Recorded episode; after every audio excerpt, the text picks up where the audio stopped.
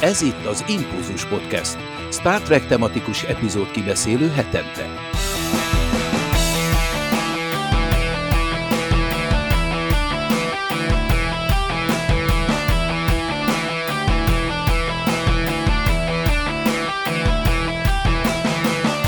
Köszöntjük a kedves hallgatókat, ez a 256. Impulzus Podcast. Új vendéggel nyitjuk az új évet, hiszen itt van közöttünk Melinda. Szia! Sziasztok! Műsorvezető társaimat is köszöntöm, Zsuzsi és Laci. Szervusztok! Sziasztok! Sziasztok! Én pedig Csaba vagyok. A Drumhead, az Áruló című epizódról lesz ma szó, de előbb egy kicsit megismerkedünk Melindával, aki olvas Star Trekker blogot, már találkozhatott a Mrs. Broccoli becenévvel, és ez már önmagában egy árulkodó dolog, de azért rákérdezek, hogy hol indult neked ez a Star Trek rajongás. Nem kell csillagidő szerint megmondani, mint a Drumhead című epizódban, de úgy körülbelül honnan eredeztethető ez a dolog. Ez szinte véletlen műve volt.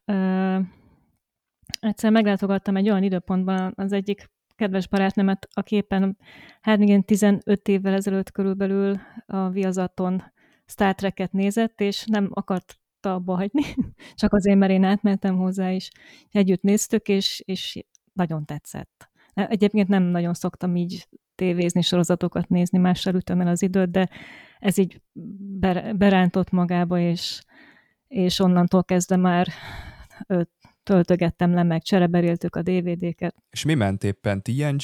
Voyager? Szerintem, szerintem Voyager, de minden annyira új volt, hogy nem nagyon tudtam megegyezni.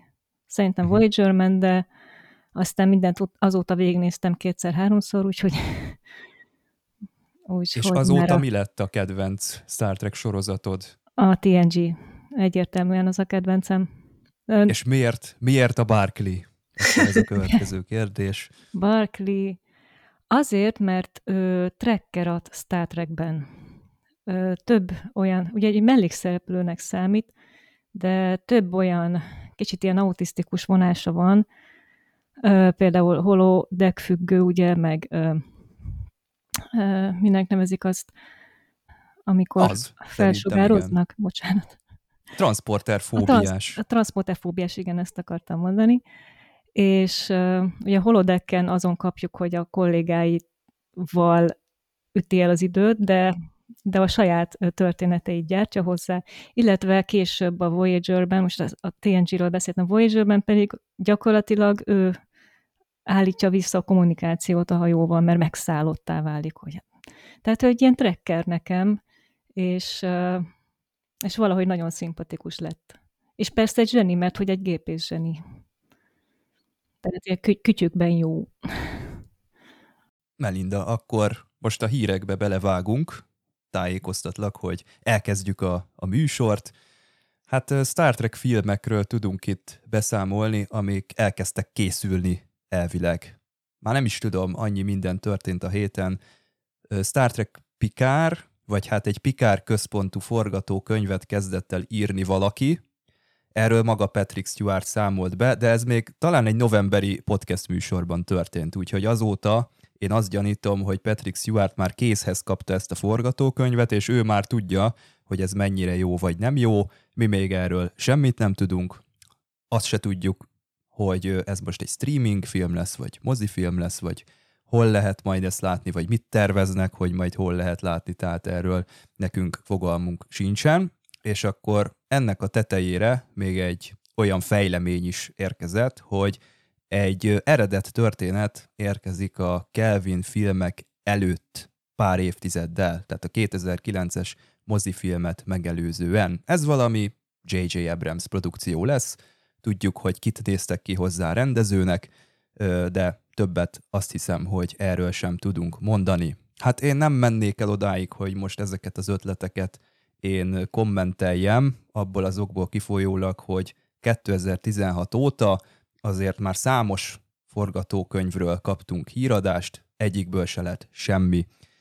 És én tényleg úgy érzem magamat, mint a, az Idétlen időkig című filmben, hogy mindig ugyanaz a deadline címlap jön, hogy a Paramount az egy új Star Trek filmnek a fejlesztésébe kezdett, sőt, még az is ismétlődő mintázat, hogy a Paramount rögtön kettő Star Trek filmnek a fejlesztésébe kezdett, tehát ilyen is volt már, és ebből se lett semmi.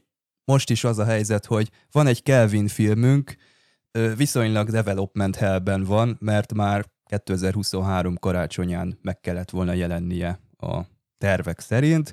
Na most mi az a dolog, amit egy ilyen helyzetben meg tudsz tenni, mint Paramount, mint stúdió? Hát bejelentesz még egy filmet, hogyha már egy az előzővel se tudsz mit kezdeni, és nem tudod, hogy, hogy mikor fog megjelenni, és hogyan fogod tudni befejezni, akkor te ezt még megfejeled. Szóval én felteszem a kezemet, de ezt titeket ne tartson vissza, tehát Melinda, elsősorban akkor hozzád fordulok, hogy Pikár személyét azt mennyire szívesen látnád egy ilyen mozifilmben is, vagy streaming filmben is, annak a függvényében, hogy itt a harmadik évadban azért egy szép búcsúzást kaptunk, mit lehet még ehhez hozzátenni vajon? Bevallom, én meglepődtem, amikor ezt a hírt olvastam, de nagyon örültem neki, mert a Pikárt, uh, Pikár sorozatot nagyon szerettem, annak ellenére, hogy nem tartom egy kiemelkedően jó sorozatnak, viszont nagyon szeretem a szereplőket.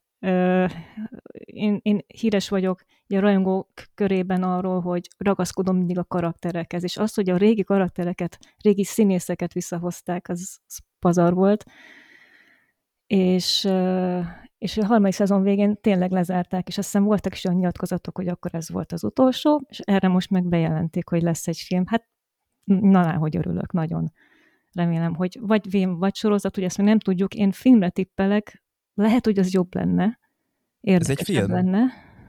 E, ez biztos, Most hogy film, film. Uh-huh.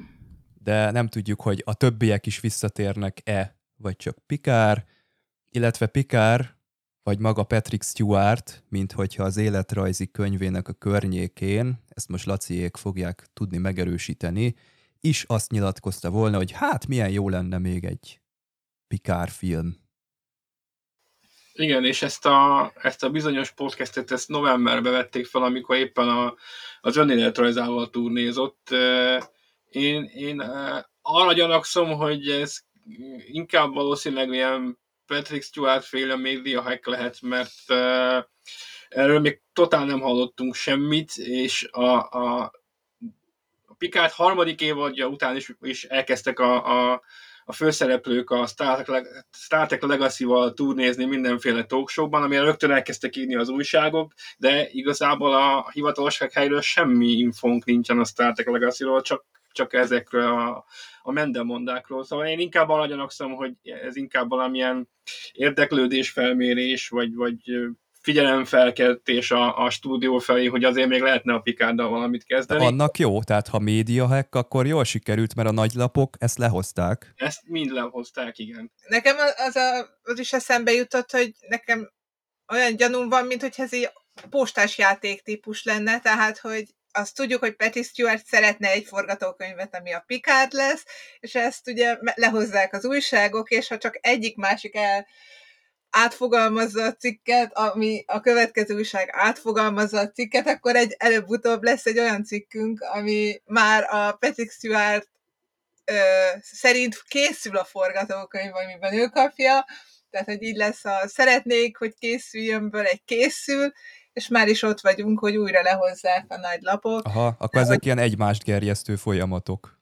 Ö, én arra gyanakszom, mert én úgy éreztem a, abból, amiket mondott a Patrick Stewart a, a hármas filmnek a végéről, hogy ő mit szeretett volna, és mi lett belőle, meg Jó, hogy hogy nem hozták vissza az utolsó jelenetre, hogy azért most már inkább úgy kezelik a készítők, hogy igen, van, amit a Patrick Stewart szeretne, de nem kell mindent megcsinálni, amit a Patrick Stewart szeretne. Jó lenne látni a Picardot, főleg, hogyha hozza magával az összes többieket, de én már egy picit fenntartásokkal kezelem. Tehát én már tudom, hogy bizonyos körülmények között nem élvezem a történetet, ha őt visszahozzák, de bizonyos irányba megy a történet, vagy, vagy, vagy nincsenek ott a többiek körülötte, akkor én kevésbé élvezem, mint hogyha, mint hogyha tényleg azt látnánk, amikor együtt vannak.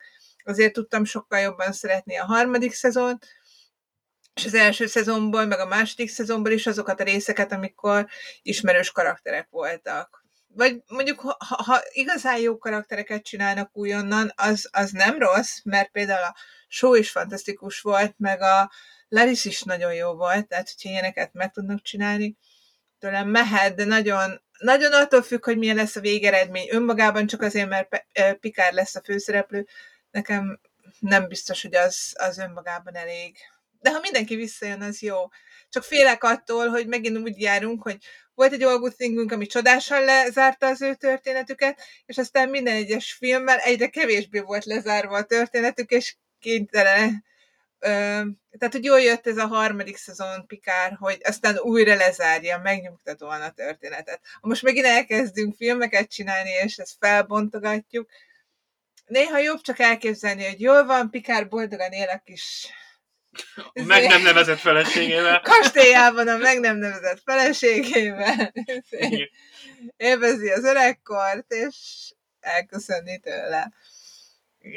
Úgyhogy akkor már inkább a legacy szeretném látni, vagy esetleg lehet, hogy ez egy backdoor pilot a, a Legacy sorozathoz, ezt is fölvetették itt a kommentmezőkben, tehát azt is elképzelhetőnek tartom, hogy így beröffenti, átadja a stafétát az új csapatnak, és akkor elindul egy dolog, de hát már ez is megtörtént a sorozatban. Igen, tehát ha visszagondolunk a nemzedékek filmre, annyira nem lett volna muszáj visszahozni a körköt, vagy a Scottit, vagy a képen ráért, ugye, mert igazából ők elbúcsúztak a hatodik film végén, meg, elmentek, kicsit megsirattuk őket, és akkor most mégis egy filmre visszahozták a körköt nem volt a, a, annyira jó ez a visszahozás, hogy, hogy, hogy kicsit negáljuk a, az előző filmnek a végét. És most, lezárt, most már kétszer elbúcsúztunk a, a, a TNG legénységtől, szerintem legyen elég, és örüljünk annak, ami van, ne, ne húzzuk tovább, tényleg kezdjünk új, új hajókat, új karaktereket, és esetleg, ha egy-két epizódra visszahozzák Pikárt, azt nem bánom, de hogy most egy egész filmet, meg új sorozatot én szerintem már nem kéne előtetni. Igen, én például a Legacy-ban nagyon örülnék neki, hogyha többször is szerepelne. Lehet, hogy vannak rajongók, akik ennek nem örülnének, mert hogy, hogy jó lenne, ha a Legacy megállna a saját lábán, de minthogy mégis, mégis csak az ő az apja a Jacknek, szóval ha néha ott van, az, az nagyon jó. Mm, igazából jó sztorikat lehet. Egy nagyon jó vendégszereplő lenne a Pikára Legacy-ban. Patrick Stewartot azért elviseljük néha Abszolút. egy Star Trek sorozatban. Abszolút, csak mondom, nagyon nem mindegy, hogy kikkel játszik együtt, meg hogy a többiek milyen szerepeket kapnak. Most, hogy itt a körköt említetted, Laci, teljesen napirenden kívül hozok be egy ilyen bulvárba hajló hírt, ezt nem is egyeztettem veletek. Ugye William Shatner itt egy ilyen álmokfutást rendezett talán a Twitteren, vagy nem tudom hol, mert egy ilyen Paramount uh, promo képen ő nem jelent meg mint körkapitány. És ö, ezen teljesen ő kiakadt, és olyanokat nyilatkozik, hogy milyen dolog ez, hogy őt onnan kihagyták. Hát furcsa ez, mert az eredeti sorozatból azért ott van a Spock meg a Uhura, tehát ez kicsit ilyen viharabiliben Hát számomra. vagy lehet, hogy nem ő, hanem a publicistája kavarja a, a balhét a Twitteren, ez szokott fordulni. Ja, az lehet, igen, igen. Na, innen viszont tovább tudunk akkor egyenes ágon menni oda, hogy ide fölírtátok, hogy lett volna William Shatnerről egy dokumentumfilm, sőt, volt is valami. Van is, van is egy dokumentumfilm, a You Can Call Me Bill címet visel, és ez egy önéletrajzi dokumentumfilm, aminek sokáig ellenállt, hogy ilyet forgassanak róla, és most valamiért tavaly, vagy tavaly előtt beadta a derekát, úgyhogy van ez a dokumentumfilm, ami filmfesztiválokon járkál most körbe, és hát most derült ki számomra, hogy tavaly a Miskolci Színefesten kétszer leadták ezt a bizonyos dokumentumot, hogy tökre lemaradtunk róla. Én akár le is mentem volna Miskolcra, arról van szó, hogy tudok róla időben.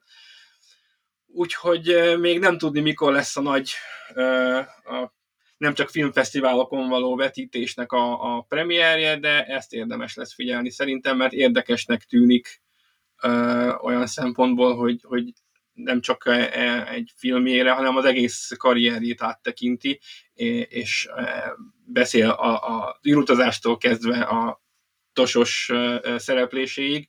Szóval érdekesnek tűnik a dolog, de Hát most erről most lemaradtunk. Reméljük nem úgy járunk vele, mint a Carrie Fisher, Debbie Reynolds dokumentumfilmről, az is ment már mindenféle fesztiválokról, és aztán egy januárban adták le, de abból az apropóból, hogy elhunyt mind a két színésznő egyszerre, és hát de talán a Shatner szerintem őt még hagyjon csapják és visszajön, szóval ő még jól el van. Shatner azért egy harsány jelenség, nem tudom, Melinda, te hogyan viszonyulsz az ő személyéhez, meg karrierjéhez, meg mondjuk Star Trek szerepléséhez? Eredeti sorozat az mennyire áll hozzád közel? Ö, szeretem az eredeti sorozatot is, hiszen onnan indult minden, és azt is nagy örömmel néztem végig, amikor végre rászántam magam, mert eleinte még egy kicsit féltem, hogy hát azért ez nagyon retro lesz, de körkapitány annak hogy megkerülhetetlen figura volt, és őt úgy tudom, hogy Rodemberi azért őt tette ö, oda a leg, legkarakteresebb ö, színész vagy szereplőként. Aztán tudjuk, hogy a, ahogy mentek a szezonok, a többi színészek fölé kerekedtek népszerűségben. Ö, körkapitány, maga, személy, maga kapitány személyisége sem áll hozzám közel. Ez a ö, szerencsén múlik, meg van egy hatodik érzékem. A, Gambling. És ez a csajozós, meg vagány, cowboy típusú személyiség. És hát maga a színész is egy, egy olyan emberke, aki kedves, aranyos, de, de nem olyan kiemelkedő színész. Ugye nem, nem is nagyon szerep, de végül is szerepelt később filmekben, de, de többnyire mag, önmagát kameózta. És, és hát a megnyilvánulásai elég furák. Igen, ez a social médiás szereplése lehet, hogy Lacinak igaza van, és ez egy abszolút tervezett és egy menedzser vagy, vagy valaki más által kezelt dolog, de mindig van körülötte valami balhészerű megindulás, vagy, vagy valami olyan dolog, amiről lehet beszélni. Aki William Shatnerre, mint színészre kíváncsi, még nekik is tudok mondani meghökkentő dolgot. A jogi játszmák Boston Legal című sorozatot tessék megtekinteni, ott ő nagyon jól játszik.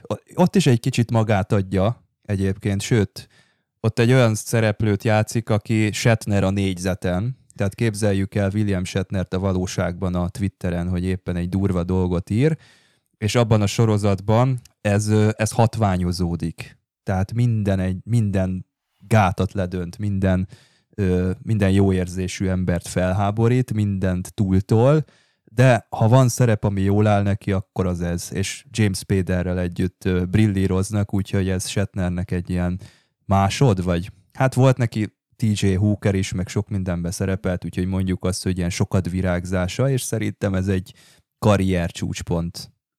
Igen. Am- az, az tényleg nagyon jó, és az, az nagyon jó benne, hogy ott ahogy mondod, hogy, hogy ő aztán tényleg saját maga négyzeten, de hogy közben önironikus, és, és saját magára reflektál, és saját magát is megmeri úgy mutatni, hogy kineveti magát. Tehát nem veszi magát komolyan. És ugye pont az volt vele a probléma a 60-as években, hogy azon kívül, hogy problémák voltak vele, azon kívül marhára komolyan vette magát. És ahogy így öregszik, nekem ez volt a Boston Legal az első, amikor azt mondtam, hogy hú, most már talán meg tudom kedvelni, mert hogy, mert hogy most sem szimpatikus annyira nekem a színész, mint ember, de hogy ez annyira jó látni, hogy, hogy így nem veszi magát komolyan. Úgyhogy nekem is az a kedvenc. Na ez hiányzik a plakátos sztoriból is, hogy ez a befeszülés, ami tényleg olyan, nem tudom, olyan rossz szájízt hagy az embernek a, a szájában. Hát hol Igen. máshol. Jó, szerintem gyorsan még azokon végigmehetünk, hogy Sky Showtime-os történések is vannak. Ez, hát Laci, ez a ti asztalotok szerintem. Igen, mi asztalunk, meg a kedves kommentelők, amikor felhívják a figyelmet, hogy na most nézzetek rá.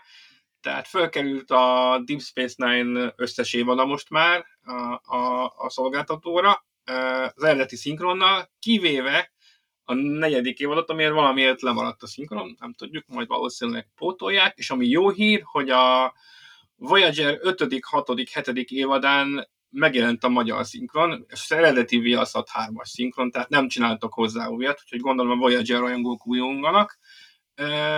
És itt egyelőre megáll a tudomány, mert nem tudjuk, hogy pótolják-e a hiányzó szinkronokat, vagy egyáltalán néha úgy érzem, mint hallgatnának minket, mert amiket kérünk, az úgy előbb-utóbb teljesül. Csak a TNG nem, tehát a, ott kérjük vissza a hát igen, Vargaté igen, ha Józsefet. oldani, akkor a régi szinkron. Az sem baj, az eredet, mostani rajta már csak az új, a régit is rakják mellé, tehát nekem az sem probléma. Választható szinkron. Választható szinkron, igen, az álma tuti. És hát De azért nyugtass meg, hogy a Voyager eredeti szinkron, ez nem azt jelenti, hogy az eredeti eredeti szinkron, ami miatt ki kellett menni a stúdiókhoz, hogy most rögtön cseréljék le a hetedik Igen, hát a hetedik évadon nem az órós szinkron van, ha erre gondolsz, hál' Istennek, bármint elrettentő példát azt is föl lehet rakni valahol. Nagyon elrettentő példának. Igen, igen, hogyan ne csináljunk szinkront. És talán itt tartunk a Sky Showtime-mal, örvendetesen kerülnek fel a sorozatok, most már azt hiszem az a, a Discovery-ra következhetne, uh-huh. amiből csak a Strange New Worlds van fönt, meg a Prodigy. Uh-huh. Ami nem került át a Netflixre nálunk, furcsa módon. Ellenőrizted? Mert én ezt akartam nézni, de elfelejtettem, hogy, hogy ez akkor nálunk is tényleg ott megjelente, vagy ez csak a külföldi nézőket érinti? A Netflixen nincsen fönn nálunk a Prodigy, de a Sky Showtime-on fönn van továbbra is változatlanul. Uh-huh. Úgyhogy Számíthatatlan akkor továbbra is, a, a, hogy hogyan transformálódik a, a magyar viszonyokra a, a nemzetközi terjesztés, ez, ez abszolút követhetetlen, de van, tehát legalább ezt el tudjuk mondani. Igen. Úgyhogy továbbra is várjuk a Discovery-t, a Lower Decks-et, mit még? Strange worlds van. Pikár sorozat. Pikár sorozat, ugye az még, az még gyakorlatilag nem került fel. Ez sehol a... sincs. Az még néz, nézni se lehet. Meg a Lower Decks-et se lehet nézni sehol, úgyhogy... Uh-huh. Jó. Hát így állunk most. 2024 elején. Figyelem! A következő beszélgetés spoilereket tartalmaz.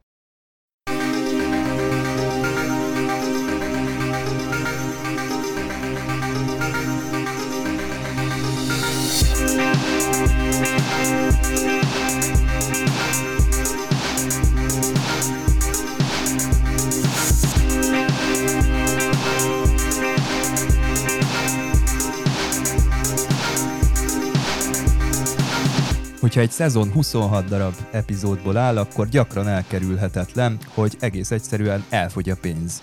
Az eredeti sorozatban is megtörtént ez, az első évadban volt ott egy dupla epizód, a Vissza a tiltott bolygóra, az gyakorlatilag egy clipshow volt, de ez a jobbik fajta clipshow, mert ott olyan bevágások voltak, amiket a nézőközönség korábban még nem láthatott, hiszen a The Cage című pilotot azt nem mutatták még be a 60-as években. A TNG az már nem volt ilyen szerencsés a második évadban, hiszen amikor ott túlszaladt a költségvetés, akkor hát megszületett a Shades of Grey című csodálatos alkotás, és hát az nem maratott közönség sikert, és itt is eljött az idő, hogy jöhet egy clipshow a stúdió szerint, hiszen annyira nagyon kiapadtak a források, hogy egész egyszerűen egy normális epizódot ebből megrendezni nem lehet.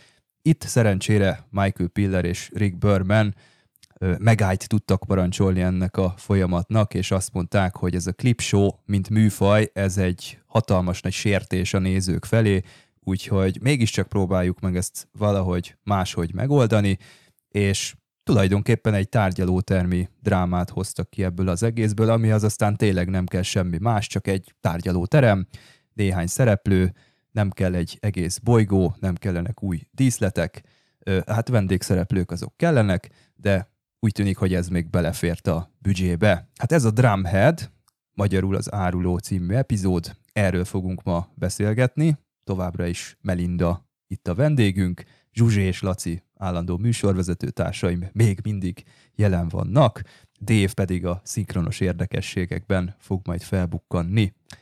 Hát én nem veszem észre itt a költségcsökkenést, nyilván nem túl akciódús az epizód, de azért a Measure of a Man-re is visszagondolhatunk, az sem emésztett fel szerintem végtelen mennyiségű pénzt, hogy azt le lehessen forgatni, és mégiscsak szerintem ott villant először meg a TNG, hogy jé, hát ez ilyet is tud ez a sorozat, és ezek a tárgyalótermi alapkoncepciók, ezek úgy mindig érdekesek, és szerintem mindig valami izgalmas dolgot hoznak be itt a Star Trekbe.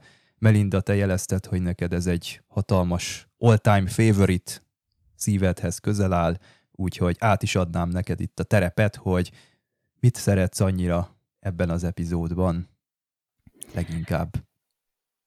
Hát ugye tényleg kevés dísztet, kevés úgynevezett skifis elem van ebben az epizódban.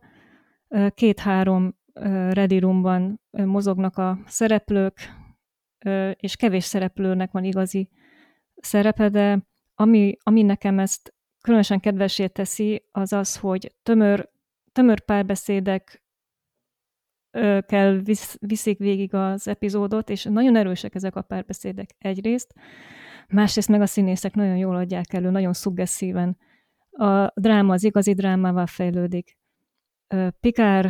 Pikárnak ez az egyik legjobb epizódja számomra, és nem csak számomra, utána olvastam elég sok ö, ilyen oldal foglalkozott azzal, hogy például amikor a Pikár sorozat most ö, bejött, akkor ö, a fel, felkonfban írták, hogy előtte mindenképpen nézzék meg a rajongók, vagy aki, aki esetleg nem nézett még szerteket, ezt az epizódot, mert annyira jó benne Pikár, hogy, hogy ez így bemutatja őt, a, a kvalitásait, a, azt, hogy, hogy ő egy, egy törvényeket fejből fújó, az iga, egyenlőséghez, igazsághoz mindig ragaszkodó, diplomatikus kapitány, aki nem esik ki a szerepéből, stb. Tehát nekem, nekem ő miatt tulajdonképpen több, több drámai csúcspontja is van az epizódnak.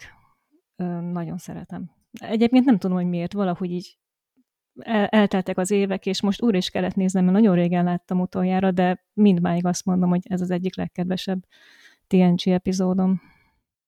És tényleg milyen érdekes, hogy, hogy ugye a Shades of Grey az a leg nenézettebb epizód, tehát azáltal, hogy clip show, és hogy ha jól megnézzük ezt a részt, ebben is felfedezzük, hogy hogyan utalnak vissza bizonyos elemekre, hogy most itt lett volna a Conspiracy Clip Show, itt lett volna, hogyha egy nem gondolják át a dolgokat, of the Father, Scenes of the Father itt, itt most best behozható lett volna a Best of Boss Words, és talán ez volt, Csaba, beszéltünk, emlékszel a Pikárban, amikor a show elmeséli a Wolf 359-et, hogy néha mennyivel hatásosabb, hogyha egy jó színész elmondja szuggesztíven, és nem látod. Néha jó, ha látod, néha jó, ha ha mutatják, és nem beszélnek annyit, de egy jó színész, amikor elmondja, és te szinte látod magad előtt, az nagyon sokat ad hozzá, és ugye ez történt a, a Drumheaddel, hogy, hogy egy rossz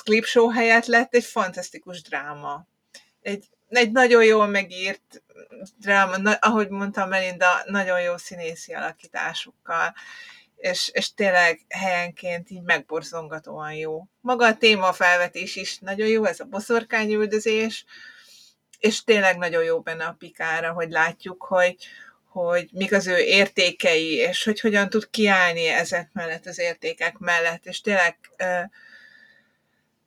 képviseli mindazt, amiben, amiben a TNG hisz. Én annyiban csatlakoznék a, a a színész elmondja, megmutatja a dologhoz, hogy a teljes így most végignéztem a klasszikus Star Trek filmeket kettőtől hatig, és a hatos filmben van egy jelenet, amikor Spock és Valeris tudat egyesít, hogy a Spock kiszedje az összeesküvők nevét a Valeris fejéből, és ennek a filmnek van két változata, van egy rendezői változata, ahol elkövettek egy olyan hibát, hogy a rendező megteszi azt, hogy amikor Spock kiszedi Valerisből a, a, a neveket, akkor bevillantja a nézőknek az arcot, hogy ki is az.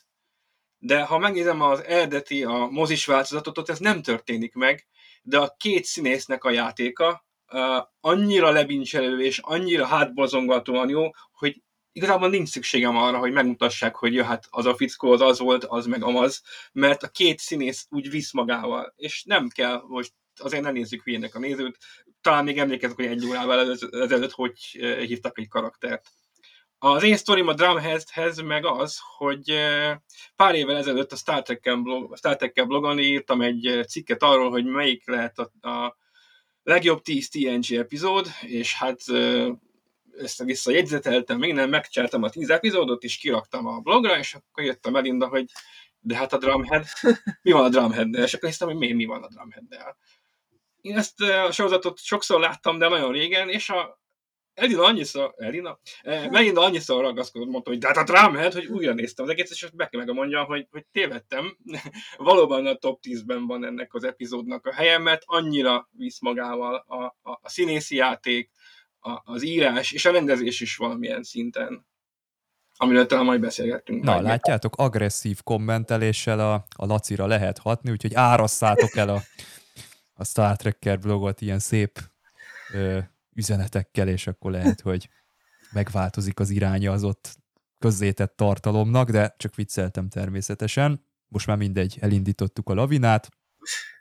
A kapitányokat, hogyha már itt kiemeltük, akkor nézzük is végig, hogy milyen pikár pillanatok sorakoznak itt ebben a történetben. Én rögtön egy olyat mondok, amire szerintem nem gondolnának sokan, mert azért vannak itt ikonikus mondatok, amiket lehet idézni fórumokon, bizonyos oldalakon, de nekem egy olyan kis szó nélküli pillanat maradt meg, ami tulajdonképpen vizuálisan raktározza, hogy, hogy ki a Pikár kapitány és, és mit jelent.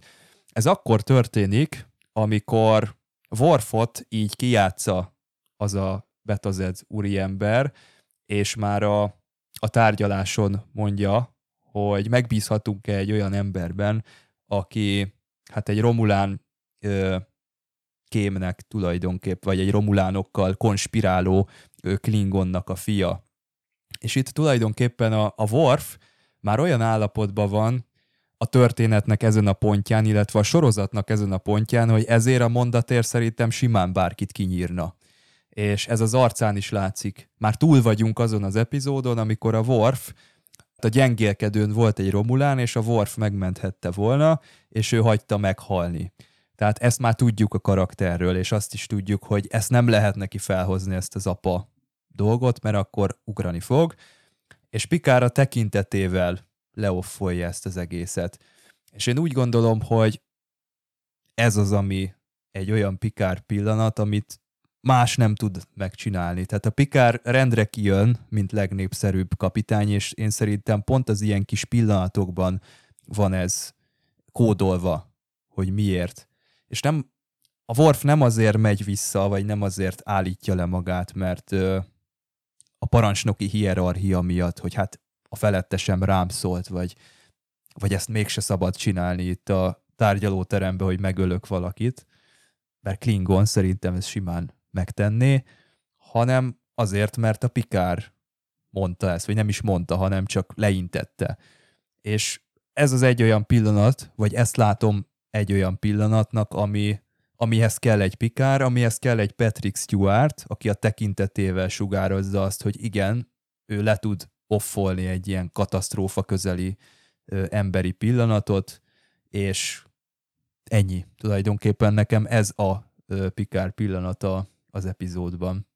Ez azért vicces, hogy ezt mondod, mert a, a Star Trek 365 című könyvben a Jonathan Frakes, aki ezt az epizódot rendezte, az ő, ő elmesélte, hogy uh, van egy pár nagyon fura megoldás a, a tárgyalótermes felvételekben, mégpedig amiatt, hogy a Michael Dorn ment hozzá, hogy neki dolga lenne másnap, a, és nem lehetne, hogy van egy jelenetben, ami még abban ne, ne szerepeljen, hogy forgassák már körbe. Úgyhogy mondta neki, a, a, hogy a Flex, hogy persze, hát nyugodtan mennyi, haverok vagyunk, mennyi nyugodtan, és ez később nagyon-nagyon megbánta. Úgyhogy lehetséges, hogy azon a jeleneten, amikor Picard leofolja a félszembe, ott sincs szerintem Michael Na hát akkor annál jobb, hogy sikerült ezt nélküle Nem tudom, hogy nem ugrott, mert ott sem volt. Egy jó színész nem zavar ez Egy ilyen tárgyaló termi környezetben azért kijön általában a, a kapitánynak a súlya, hogy mi a jelentősége annak az egy személynek. Eredeti sorozatban van a Hadbíróság előtt című ö, szintén ilyen tárgyalós történet. Az egy kicsit, hát nem is kicsit, az, az egy sokkal butyutább sztori, mint ez, de ott is jól kikristályosodik, hogy a Körknek mekkora felelősség van a, a kezében, és tulajdonképpen én ott láttam először ezt Star Trekben, hogy ez a kapitány, ez nem akárki, nem a Körknek a személye, hanem a kapitány, mint pozíció, mint csillaghajó kapitány, hogy ott százszor az arcába tolják, hogy de biztos, hogy megnyomta azt a gombot, biztos, hogy a, a riadót elrendelte, amikor kellett, és amikor már kétszázszor megkérdeznek valakit, hogy, hogy biztos, hogy azt csinálta el, akkor már szerintem elbizonytalanodik ő maga is, de ő ott uh, szerintem ezredszerre is azt tudta mondani, hogy hát igen, én, én így cselekedtem, és tudta, hogy ő mit csinált, és mi volt a tétje, és tulajdonképpen ő kiállt a, a saját igazáért, és ezt akkor ott annál az epizódnál is szerintem elmondtam, hogy kontrasztba tudtam tenni a Kelvines mozifilmmel, hogy a, a kapitány, van egy ilyen hatalmas nagy csetlés botlás, és egyszer csak a Chris Pine már ott van a kapitányi székben a, az Enterprise-on. Ez egy hatalmas nagy különbség van a között, hogy ebből az egy epizódból én látom azt, hogy ez, a, ez az ember ez évekig akadémiára járt, évekig egy másik hajó szolgált, megtanulta, hogy milyen ez a parancsnoki lánc, megtanulta, hogy itt milyen felelősség van, és az a körk, aki ott látható, nem tudom, az a 30x éves fiatalember, arra már rá lehet bízni tulajdonképpen bármit, mert nem fog meginogni. És tulajdonképpen érdekes, hogy pont ezekben a battle show-kban mutatkozik ez meg gyakran, és nem éles helyzetekben. Ott is nyilván ez, ez kiderül, és vannak szép pillanatok, amikor egy háború kellős közepén döntést kell hozni, de ilyenkor is ez meg tud nyilvánulni. Na, Melinda, neked mik a Pikár kapitánynak itt a highlight pillanatai ebben az epizódban? Van, vannak benne nagyon jó kis párbeszédek. A, van egy, a Sati admirálissal az a, az a bizonyos, szerintem az a fordulópontja, amikor a szemébe mondja a saját kabinjában, behívja, és négy, négy szemköz jegyzőkönyv nélkül a betazoid segítője nélkül akar vele beszélni, és akkor a szemébe mondja, hogy, hogy amit ön csinál az etikátlan, és harcolni fog ellene.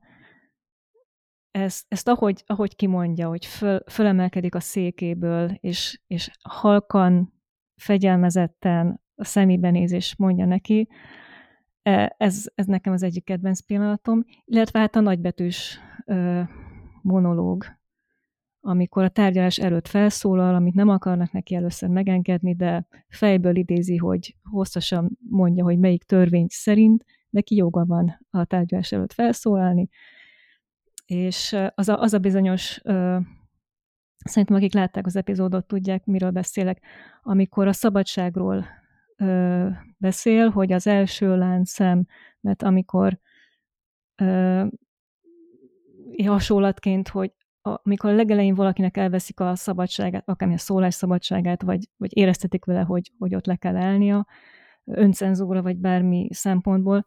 És ugye Sati uh, admirálisnak az apukája mondta régen, és ezzel idegesíti fel annyira a, az admirálist, hogy, hogy önmagából kikelve olyanokat mond már neki, hogy bebörtönzi, tehát hogy mindenféle vád nélkül, ami, ami után gyakorlatilag a tárgyalás meg is reked.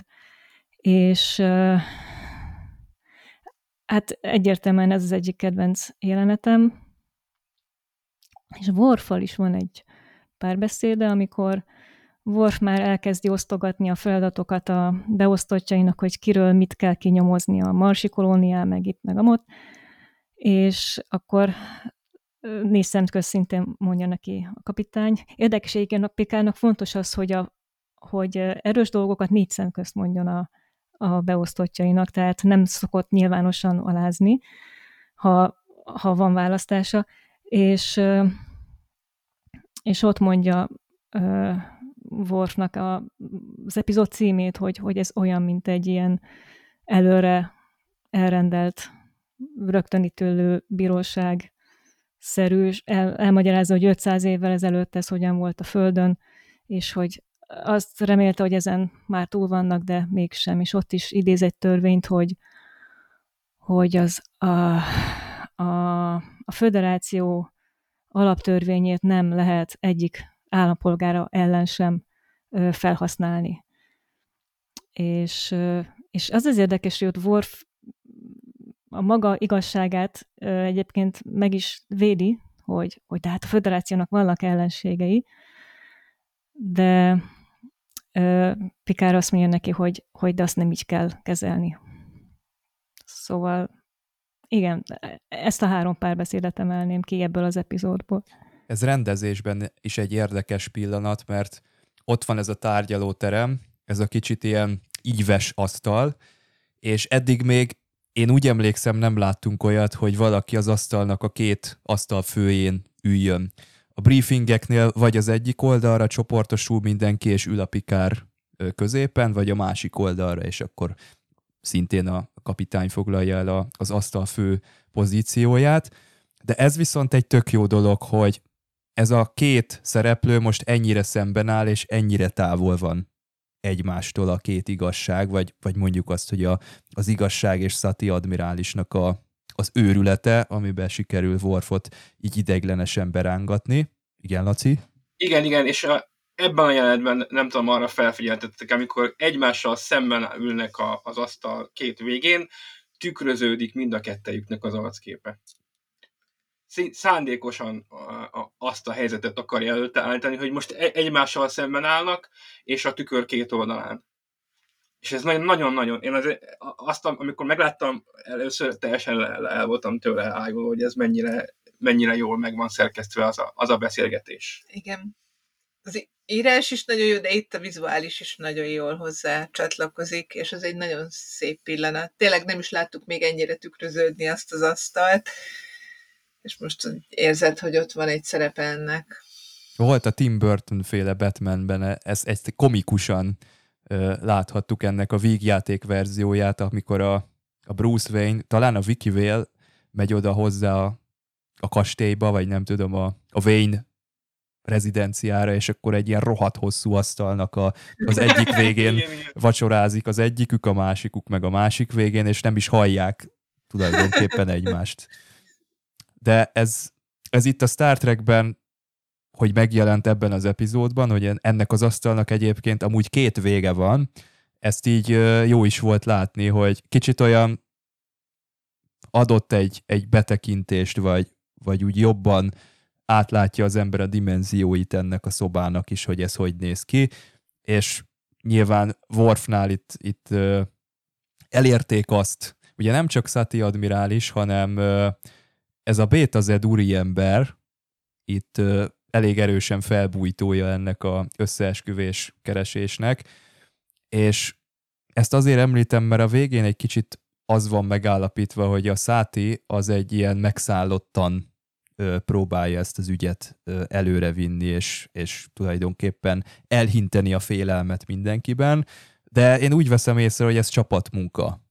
Igen. Nyilván ott van az a kis adminisztrátor is, aki mindig így, így pötyög, az nem sok fizet zavar, azt leszámítva, hogy ott a hídon egyszer csak megjelenik, tehát az egy furcsa jelenet, amikor Pikár leül a székébe, és megjelenik az a nő, tehát ez hogy jött oda be? Eleve ott a másik oldalról jön, ahol nem is a... Igen, azt, azt nem értettük mi se, hogy, hogy Pikár beül a székbe, megjelenik a Csajci jobb oldal, hogy ahelyett, hogy oda menne, tesz egy ilyen túrát a hídon, elmegy Worf háta mögött, nem tudja valakik a kapitány, de mi van? És tehát egy hatalmas kört a hídon. És Pikárt is meglepi, tehát ő is úgy néz, hogy úristen, most hogy került ide ez a nő? Tehát ö, azt hittem, hogy ott a Worf, hogyha valaki belép a hídra a turbolívből, akkor azonnal oda megy, és azt mondja, hogy hát ez a parancsnoki híd itt most ö, kérem ne tartózkodjon. Na de hát ez csak részletkérdés.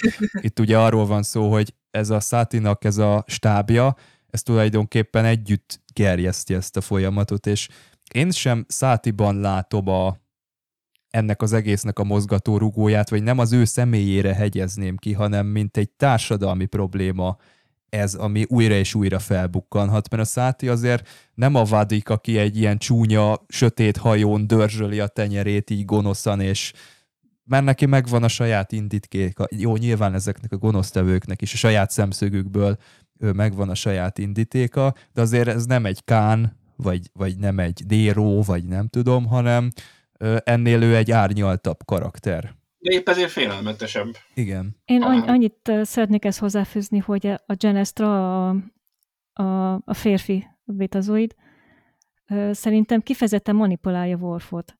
Tehát ugye Worfnak itt az egész epizód alatt külön bizonyítani kell, ő legalábbis így érzi, hogy a, bizonyítani kell a lojalitását. Mert gondosan utána néznek, hogy, hogy mivel lehet őt megfogni, és, és akkor még amikor először beszél vele a Genestra, ott kette, kettesben vannak a, a Ready Roomban, és külön a végén mondja ilyen sanda szemekkel, hogy, hogy reméli, hogy számíthat rá. Tehát egy, egy kicsit így, így manipulálja, hogy, hogy legyen egy embere a, a hajón, mint a Geneszának egy helyi ember, aki, aki ott mindent ismer.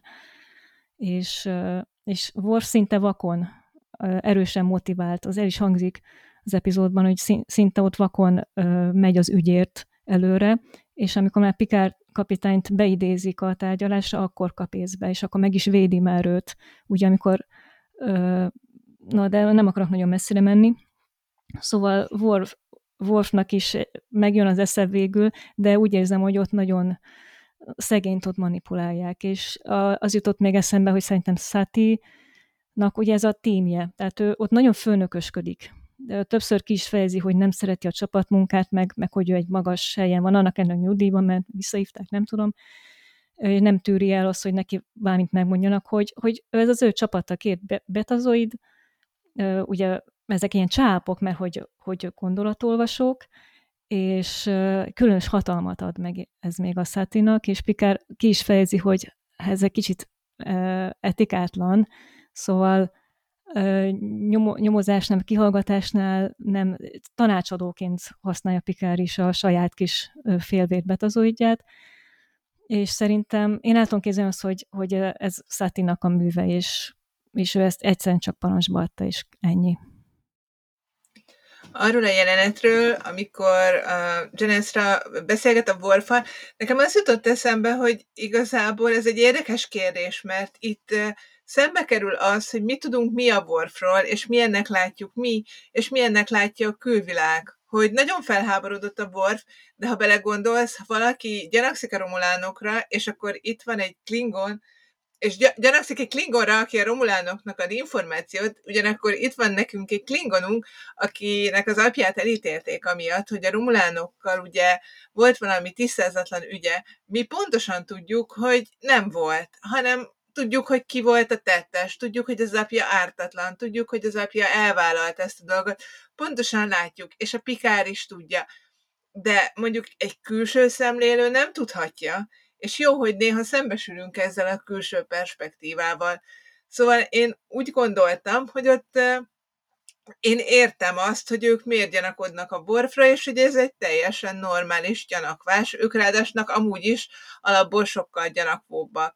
Abban már lehet, egyetértek veled, hogy, hogy azért ezzel egy kicsit megfogja, tehát tesz egy nyomást rá, hogy, hát akár ezt fel is hozhatnánk ellened, de akkor légy szíves, tedd meg a dolgodat, és bizonyítsd meg, hogy bizonyítsd be, hogy te nem vagy olyan, és ezzel egy plusz motivációt ad a Worfnak. Azt gondolom, hogy a Worf egyrészt Klingon volt amiatt, az egész háttere miatt, amiatt, hogy ő biztonsági tiszt. Szerintem minden biztonsági tiszt paranoiásabb, mint az átlagos másik csillagflotta tiszt. Tehát az a dolguk, hogy paranoiásak legyenek, mert ők azok, akik felfedezik, hogyha van valami összeesküvés, felfedezik, ha van valami veszély, és az ő dolguk, hogy megvédjék a hajót. Úgyhogy azt gondolom, hogy az teljesen érthető, hogy erre a Worf abszolút motivált, és még erre pluszban azért is, hogy, hogy ugye ő is gyűlöli a romulánokat, pont amiatt, ami az apjával történt, amiatt ez nagyon motiválja őt a megoldásra. Az nagyon érdekes egyébként, hogy a Worf apja és az a sztori az ennyiszer jön vissza. Én ebben már egy kicsit azt éreztem, hogy, hogy épül a, a történet afelé, hogy majd a szezon záróban visszatérünk rá. Szóval, hogy itt úgy rakták bele a téglákat a történetébe, hogy olyan gyönyörűen besimul ebbe a, a, az epizódba, de közben már, már egy nagyobb nagyobb képet is festünk. Ez gondolom Ronaldo D. Moore műve volt, ugye, aki volt a felelős Worf történetének a megírásáért. Nekem Worfal például nagyon tetszett, amikor a két Klingon volt a Leafben, még mielőtt megpróbálta volna a másik Klingon kicsit ö, lekenyerezni őt, és megpróbálni bevonni az mahinációiba. Volt egy olyan jelenet, amikor visszautaltak az apjára, és azt is nagyon erősnek éreztem, mint vizuálisan. Hadd szólja közben, igen, vizuálisan, mert itt is volt egy nagyon jó kameramunka, igen. amikor a, alulról, kicsit a, alulról vette őket a kamera, és szépen lassan kerülte meg őket, az is nagyon erős jelenet igen, volt igen, vizuálisan. Abszolút. Ugye az is nagyon szép volt. Az vicces, hogy azt mondja neki, hogy a Klingon anyabolygón, vagy nem is tudom hol, igen. ki se ejtik a nevedet. És akkor én arra gondoltam, hogy hát de az egy bolygó. Hát nyilván nem ejtik ki a nevét. Főleg úgy, hogy ő egy, egy föderációs tiszt, és Igen. szerintem azelőtt a tárgyalás előtt nem is tudták nagyon, hogy, hogy létezhet ez a, ez a Klingon. De nyilván itt megint az van, hogy a, a különböző társadalmak olyan, mintha ilyen kis faluk lennének, vagy a bolygók olyan, mint hogyha egy mikroközösséget vizsgálnánk mindig, és Worf tehát szerintem Worfnak úgy nem ismerik a nevét, hogy azelőtt nem ismerték, azon a kiközösítésen megismerték, hogy aztán ne ismerhessék a nevét. Igen, abszolút. Amit még érdekesnek találtam a részben, főleg így Worf és az apjának a viszonylatában, hogy, hogy ez az apakép ez mennyire erős volt, nem csak a Worfnál, hanem a Sati admirálisnál. Te azt mondtad az előbb, hogy nem tudod, hogy ki volt a gonosz, meg hogy miért volt a Sati gonosz, meg, meg hogy nem olyan, mint a vadik, abszolút nem olyan, mint a vadik, és nekem az volt a döbbenetes, hogy ő igazából nem gonosznak tűnt, nem egy gonosz tevő, veszélyes figura volt, de, de nem azért, mert gonosz volt, hanem azért, mert belesodródott lassan ebbe, és e, ehhez úgy éreztem, hogy úgy volt megírva a történet nagyon-nagyon jól, hogy az apjához fűződő viszonya volt az a kulcs dolog, ami, ami okozta ezeket a dolgokat.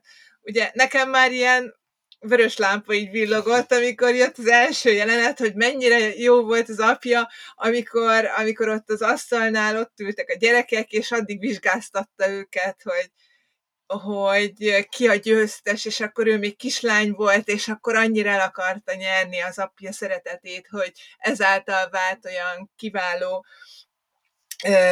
ügyészé, vagy kiváló érvelővé.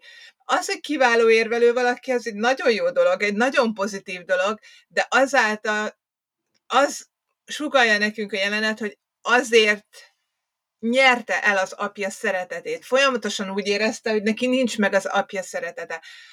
Csak akkor, hogyha teljesít. Amúgy is ezek a gyerekek árnyékában éltek a nagy Sati admirálisnak. Sose láttuk Sati admirális, de, de annyira jó volt a, a Nora Sati ebben, ahogy így az ő jeleneteiből hirtelen ott fel e, idéződött az a hatalmas admirális, akit aztán a Pikár idéz, hogy ő egy mekkora nagy alak. Voltaképpen nem lehet a nyomába érni. Hiába ő is, ez a Noreszati is híres, de nem, nem érhet az apja nyomába sehogy se, és állandóan teper, és mindent megtesz azért, hogy valahogy mégis letegyen valamit az asztalra, és ez belesodorja abba, hogy, hogy, hogy igen, akkor még, még, még, még egy érvet mondok, még, még egyet, keressük meg azt, és akkor ugye itt volt négy évvel ezelőtt, vagy három évvel ezelőtt volt egy valóban egy konspiracy, tehát egy valódi összeesküvés, bár az egyébként nagyon vicces, hogy ebből az epizódból megtudtuk, hogy Nora Sati volt az, aki ugye kinyomozta azt, azt hittem a, a Pikár volt az. az összeesküvést, amiről láttuk, hogy a, a Pikárék egyébként nagy szerepet játszottak benne. Az epizód epizódban nem szerepelt, nem is emlegették, so most hallottuk először a nevét, de most megtudtuk, hogy abban az epizódban mekkora nagy dolgot Azt is meg fogjuk tudni, hogy ő indította az Enterprise Day-t a dolgot, de szóval, hogy itt neki elég nagy szerepe van, de csak így utólag tudjuk meg ezt is. Igen. A háttérben mindenütt benne van a keze Minden, mindenben. Mindenben benne van a keze. Tehát ilyen szempontból valahogy érthető, pszichológiailag meg van magyarázva, ez, ez pedig egyébként Jerry Taylor uh, munkáját dicséri, hogy alá van támasztva, hogy milyen uh, az a beállítódatsága, az az érzelmi kiállása, ami aztán afelé sodorja, hogy nagyon gyorsan átlépi ezeket a küszöböket. És azt gondolom, hogy egyébként a, a bétazoid tanácsadója sem... Akartam mondani sem tudatosan gonosz, és nem tudatos, de kavar ő is. Tehát jó, hát nem mond igazat, és akkor már ugrik is rá a Szati, és már sodrodnak együtt egymást hergelve ebbe, és az az epizód... Tehát az azért is fura, a, a, amikor a Simon Talsz ezt kihallgatják, és azt mondja Betazoid, hogy mm, nem mond igazat, szerintem ő a mi emberünk, hogy ő elvileg nem fél betazoid, ő egy teljes betazoid, és ezzel az egy mondattal, hogy ott felugrik, hogy de hát ő hazudik, teljesen más irányba viszi a nyomozást, mint kellett, kellett volna. Nem történt volna meg az epizód, hogyha egy normális betazóid van, aki azért gondolkodik is, mert ha Troy ült, volna ott, aki ugye csak félbetazoid is, csak empata, tehát, tehát az, az mi betazoidunk, ez tudnia kellett volna, hogy miért hazudik, vagy mit hazudik. Egyébként nem ülhetett volna ott a Troy, mert amikor beszélgetett... A másik az volna, hogy miért nem ült ott, ott, ült ott a Troy. Az elején részt a nyomozásban Rikerrel, amikor kihallgatják a Klingon cseletisztet. Most akkor hol van? Egyébként a Troy gyanúsan ugyanazt csinált az elején, mint amit a Betazoid a végén. Tehát, hogy igazából pontosan ugyanúgy azt mondta, hogy hazudik, vagy nem. Tehát egy ilyen hazugságvizsgálónak küldették oda. Más szerepe kevesebb volt, de azt meg tudta mondani, hogy titkol valamit, vagy nem titkol valamit. Ezzel mindig az a probléma, hogy nem olvastak ezek a 23. században elég Agatha Christie regényt, mert hogy az Agatha Christie regényből mindig lehet tudni, hogy mindenki titkol valamit, de az, hogy titkol valaki valamit, az nem azt jelenti, hogy ő követte el a gyilkosságot, vagy ő, ő a tettes. Tehát, hogy mindig minden szereplőnek Nem lehet... is volt gyilkosság, miről beszélünk? Kicsit titka. Te gyanús vagy nekem. lehet kicsit titka, vagy valamit titk, igen, valami történt vele, ami miatt rosszul érzi magát. Ugye a Simon Tarzisnak is megvan a maga titka. A Klingon is bűnös abban, amiben bűnös. Ez az egész még nem rakódik össze egy, egy egyetlen összeesküvésé, csak hát Nóra Szeti fejében, e, meg az emberei fejében. Egy, egy rövid gondolatot hadd fűzök ezt hozzá, hogy mondtad, hogy a Troy is az elején ugyanazt csinálja. Ez tényleg az e- gyakorlatilag a főcím zene után, vagy előtt, Igen. a leges legelején ez van, hogy hallgatja ki a, azt a Klingont, és, és utána közben azt mondja a Klingon, hogy azért vádolnak engem, mert Klingon vagyok. Ez így elhangzik. És Igen. nagyon érdekes az, hogy, hogy ugye az, hogy hazudik, és hogy ez elhangzik, hogy őt a fai háttere miatt vádolják, és, és szegény Tarsésznek ugyanez a problémája, hogy hogy, hogy van egy fai háttere, és, és hogy, hogy azért, azért vádolják, mert, mert felmerült, hogy ő Romulán szegény hátterű. Én Egyet. úgy látom, hogy a, az igazi piszkos munkát mégiscsak ez a Bétazed Genestra, így Genestra. hívják a, az urat, mégiscsak ő végzi el, mert ő az, aki manipulál, ő az, aki kimondja, hogy itt a Tarsisszal valami nincs rendben, és van erre hajlama a Szati admirálisnak, hogy igen, csináljunk összeesküvést, tehát az is egy nagyon jó mondat, hogy attól még, hogy ez baleset volt itt a térhajtóműbe, az még nem jelenti azt, hogy nincs összeesküvés. Tehát az ő fejében ez van, de az úttörő munkát a, a puszta kézzel ö, odarakni a téglákat, vagy kivenni a téglákat, azt mégiscsak a Genesre csinálja, és a Száti szerintem rátámaszkodik ebben a dologban lehet mondjuk a Genesre akkor nagyon manipulatív, amikor már effektíve hazugságokat hoz fel a tárgyaláson. Igen. Tehát ott azért már tényleg látszik, hogy, hogy itt most már manipulálják, és a Pikár is egyre fokozódó mértékben ekkor De aztán lehet, hogy fordítva van ez, mert lehet, hogy a, a Sati mondja azt, hogy ő hogyan viselkedjen egy tárgyaláson, és hogy mégis csak hozzá képest a Száti legyen egy megfontolt ö, erő, és ő legyen az ököl ebben az egész eljárásban. Tehát ez is simán előfordulhat, csak ez, ez akkor lehet, hogy off-screen ezek a köztük történő megbeszélések. Szerintem ott Igen, de ja, mondjad Melinda. csak e- e- pont ehhez egy gondolat, hogy az is egy fordulópont, amikor a Déta és a Jordi bejelentik, hogy, hogy ez egy baleset volt, és hirtelen a légüres térbe kerül a, a Sati, hogy megszűnt az ok. És, és akkor csinálni kell egyet, és nem sokkal később ezzel a bizonyos savas manipulációval, hazugsággal szegény Tarziszt arra kényszerítik, hogy, hogy ne tegyem, ott, ott, ott nyilvánosan nem mondja ki azt, hogy hazudott. Nekem, nekem ott van egy fordulópont, amikor ugye, amit mondtál, Melinda, hogy a Déta meg a Jordi, mikor mondják, hogy nincs, és akkor mégis, mégis a Száti tényleg ott marad, és akkor, na akkor, az még nem jelenti azt. Ez ugye részben az, amit, amit mondtál, hogy légüres térbe került, és akkor mégiscsak be kell bizonyítani, mint ahogy az apja asztalánál valamikor gyerekkorában, hogy na, akkor még előhúzok újabb és újabb logikai érveket, az is, hogy azért ne maradjon hátrányba, de, de, de az ő hajlama arra, hogy, hogy könnyen átlépi ezt a, ezt a vonalat, és, és itt lép át egy vonalat, mert hogy itt lehetne azt mondani, hogy jó, hát akkor baleset volt, de hogy görgetik előre. De ezt miért lépi át? Tehát ő nem, nem hajlandó úgy távozni erről a hajóról, hogy hát igazából nem történt semmi, beülünk a kis űrkompba, vagy visszajön az a, a másik csillaghajó, és akkor átszállunk. Most ide jöttünk, de nem, nem is biztos, hogy ide kellett volna jönni. Tehát ő a Sati admirális, aki az összeesküvést három évvel ezelőtt És ő most addig fogja keresni, amíg ő most itt bebizonyítja valakiről, és tényleg megvan pszichológiailag is, de ugyanakkor pedig ismerjük a történelemből, és pont erre hívja fel a Pikár és a végén többször is a figyelmet, és nekem ezek a kedvenc részeim, hogy milyen gyorsan lehet ez, ezeken a pontokon átjutni. És hogy egy alapjában véve szerintem egy igazából egy normális ember, mert hogy én ennek tartom a Szati admirálist is, ugye egyre minden egyes lépéssel közelebb kerül így egy olyan dologhoz, ami megbocsáthatatlan. belehergelődik. De ugyanakkor ez történhetne akár a Worfal is, hogyha nem lépne vissza. De azért látjuk, Worf azért vissza tud lépni, amikor Pikárral beszél. A Szeti nem tud visszalépni. Benne annyira mélyen pszichológiailag ö, működik ez, hogy neki addig kell mennie, mint a bulldozer, mert hát ha akkor majd szeretni fogják hogy, hogy tényleg belemegy ebbe a boszorkányüldözésbe.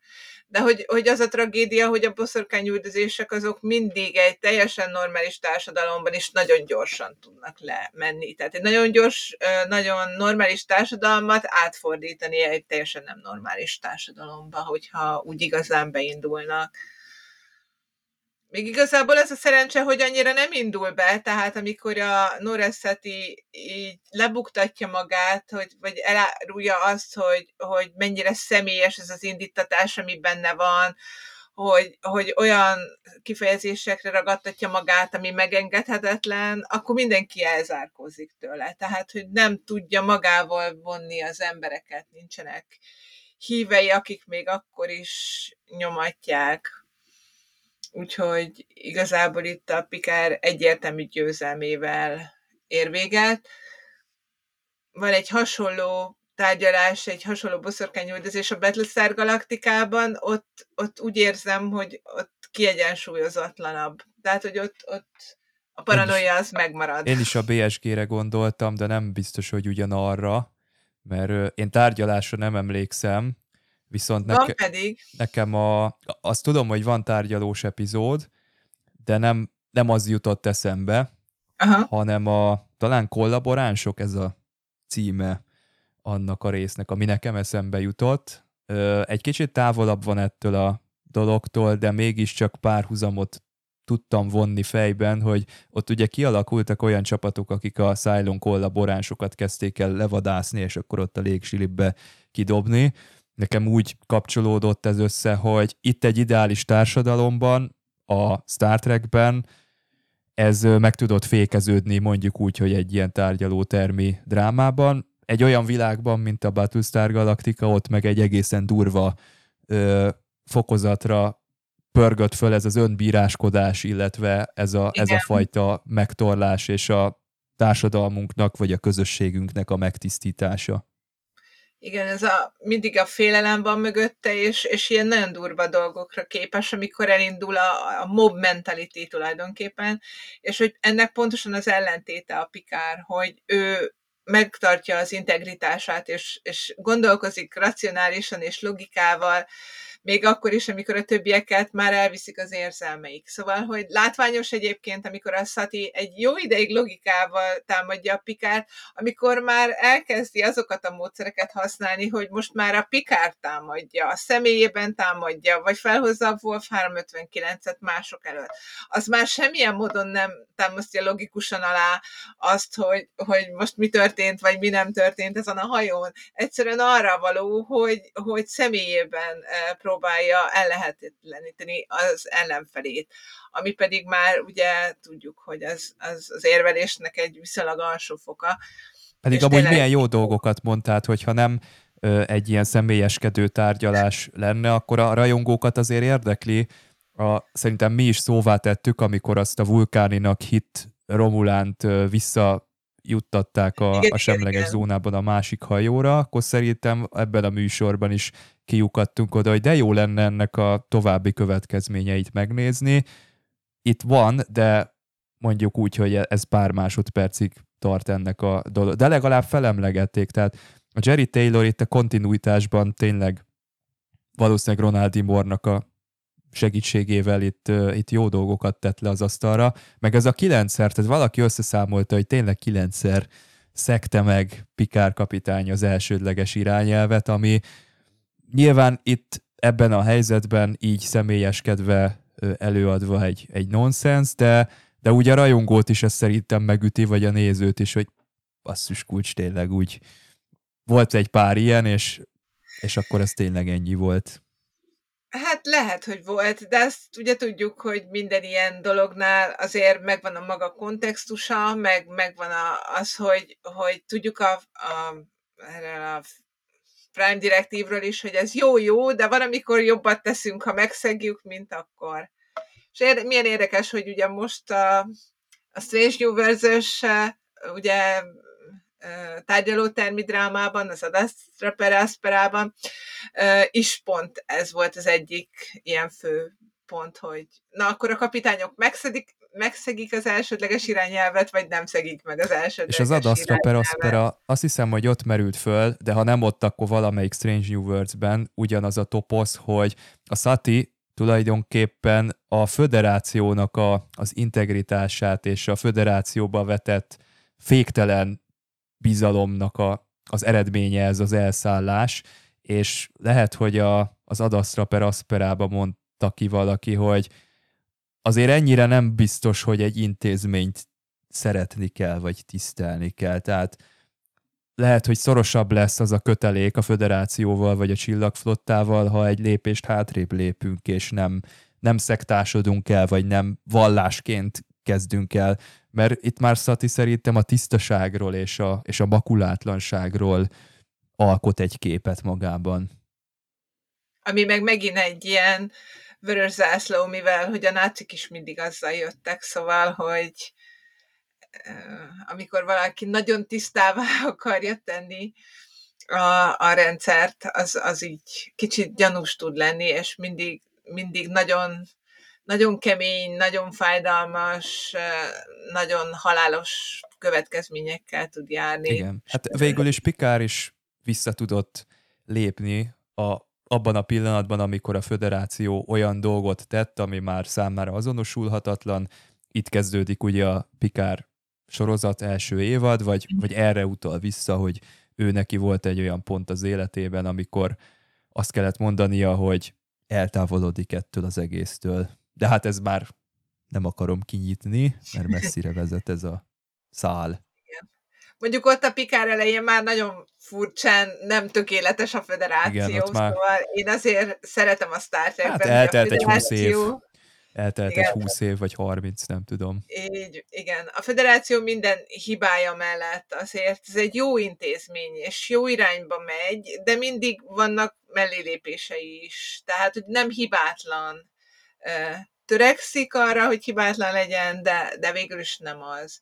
És ö, mindazok ellenére, amit Roddenberry szeretett volna, ugye bebizonyítani, hogy itt már a pikárék azért annyira tökéletesek, mert már mindenki tökéletes az emberek közül, azért ez megint egy olyan epizód, amelyik megmutatja, hogy a pikárék annak ellenére tökéletesek, hogy például a csillagflotta nem az, vagy a föderáció nem az. Az admirálisokkal Az mindig, admirális. mindig baj van. Ne Admirálisokkal. legyél admirális. Igen. Hát igen, amikor Körk is az lett, akkor láttuk, hogy hogy viselkedett a csillagösvénybe. Itt néhány kopogást hallottam is, amikor gesztikuláltál, bocsánat. akkor megint ö, azt hiszem, hogy sikerült a, a, a mikrofont fizikailag bántalmazni, úgyhogy elnézést csak kérünk, hogyha... Megugrasztottam egyet. Mellette csapok rá, csak ugrik egyet mellette. Jó, reméljük, hogy ez még nem, nem távoztak a hallgatók. Nem volt Jó, ez akkor. ígérem, hogy most nem fogok akkor. Jó, hát most már szerintem túl vagyunk a csúcsponton. Ö, jó, Melinda, nem tudom, van-e még ö, gondolat benned? Hát csak még, még egy párhuzamot lehet, hogy el tudnék most így mondani, hogy amikor, amikor van a, a nagy tárgyalása a végén, ugye a közönség előtt, az, az csak így előtt elmondom, hogy, hogy a közön, közönség előtt a Saté admirális meg akarja, ugye szégyen, vagy ezt, ezt eszközként akar felhasználni, hogy, hogy ö, kiugrassza a nyulakat a bokorból, aztán végül ő visszacsap, visszafordul rá ez az egész, mert, mert mindenki látja az ő, ő álmok futását a, a legvégén. Nem is kell igazából jegyzőkönyvbe menni, mert ott a félhajó lát, nem a félhajó, de sokan, hogy amikor a Genestra hamisan, vagy egy, egy hazugsággal indít a, a Tárzisszal, hogy, hogy egy, egy, ahhoz a savhoz hozzá tudott férni, amivel felrobbanta, ugye, ami nem volt igaz. Ö, és utána azt mondja neki, hogy hogy hihetnénk ezután magának. Tehát, hogy a, egy ilyen hazugságra, hazugsággal gyakorlatilag az ő teljes hitelességet el akarta venni, és néhány perccel később Száti ugyanezt műveli Pikár kapitányjal, hogy az ugyanaz a tárgyalás, vagy lett mindegy egy következő, következő tárgyalás, de a, a, az epizód szerint néhány perccel később, amikor elkezdi sorolni a hibáit, hogy a 9 meg, a, meg szekte a Prime Directive-et, és hogy, hogy felépülte már abból, hogy ugye Lukutus volt a Borg, és igen felépült. Aztán ott még egy kicsit ezt így forszírozza, és ugyanez elhangzik tőle, hogy, hogy megkérdőjelezem a maga ö, ítélőképességét, vagy döntésképességet. Tehát tulajdonképpen ö, olyan érveket hoz fel, mint ügyész, a Száti, amivel teljesen hitelteleníteni akarja a vele szembe ülő vádlottat, és innentől kezdve a, nem tudom, a közönség dönt, mint egy, egy ilyen, ö, hogy van Amerikában ez a tárgyalás, ö, amikor a, az esküdtet, igen. Tehát, hogy, hogy oké, okay, a döntsődlege bűnös, tehát egy kicsit ilyen sószerű, és ö, ennek a törvény, törvényhez sincs sok köze, mert Pikár mindig arra hivatkozik, hogy de vannak törvények leírva, és ez pedig nem az, ez így kerülgeti a törvényeket, és az emberek érzelmére akar hatni, és az emberek gyorsan ítélkeznek, és számomra azért is nagyszerű ez az epizód, mert a törvény, hát sok ezer éve a, a törvény az egy rendkívül fontos dolog, ugye a szentkönyvekben is mindenhol le van írva, hogy törvényt tartsátok be, most mindegy hagyjuk, a római jog, meg minden, és a törvény az egy biztonságot ad, és Picard ezt nagyon nagyszerűen kezeli. Nem kell itt semmi só, hanem csak elmondja. Itt ez és ez a törvény. És hát tudjuk, a végén nyer meg minden happy end, de ez, ez még egy nagyon érdekes párhuzam volt, hogy, hogy, hogy hova milyen eszközökkel tudnak az ügyészek félresiklani egy nyilvános tárgyaláson, az emberek érzelmeire hatva. Hát igen, végül is ez a nyilvánosság, ami ott megjelenik, ennek a szemében is a visszájára fordul ez a taktika, nem csak a kivonuló admirális az, aki ezt prezentálja, mert én hallottam még a magyar tömegezőket is, hogy azt mondják, hogy hát hogy csinálhatta ezt a Pikár kapitányjal, tehát úgy lehetett hallani a háttérben azt a, azt a felhördülést, hogy mi történt itt a tárgyalóteremben a szemünk láttára, de ezek már lehet, hogy ehhez már nagyon oda kell figyelni. Hát én négyszer megtekintettem most ezt az epizódot, mert ezt már decemberben is terveztük itt megbeszélni, úgyhogy már a, már a végén kínomban ilyeneket is meghallottam. De lehet, hogy csak a fejemben léteznek már ezek. Az sem kizárt.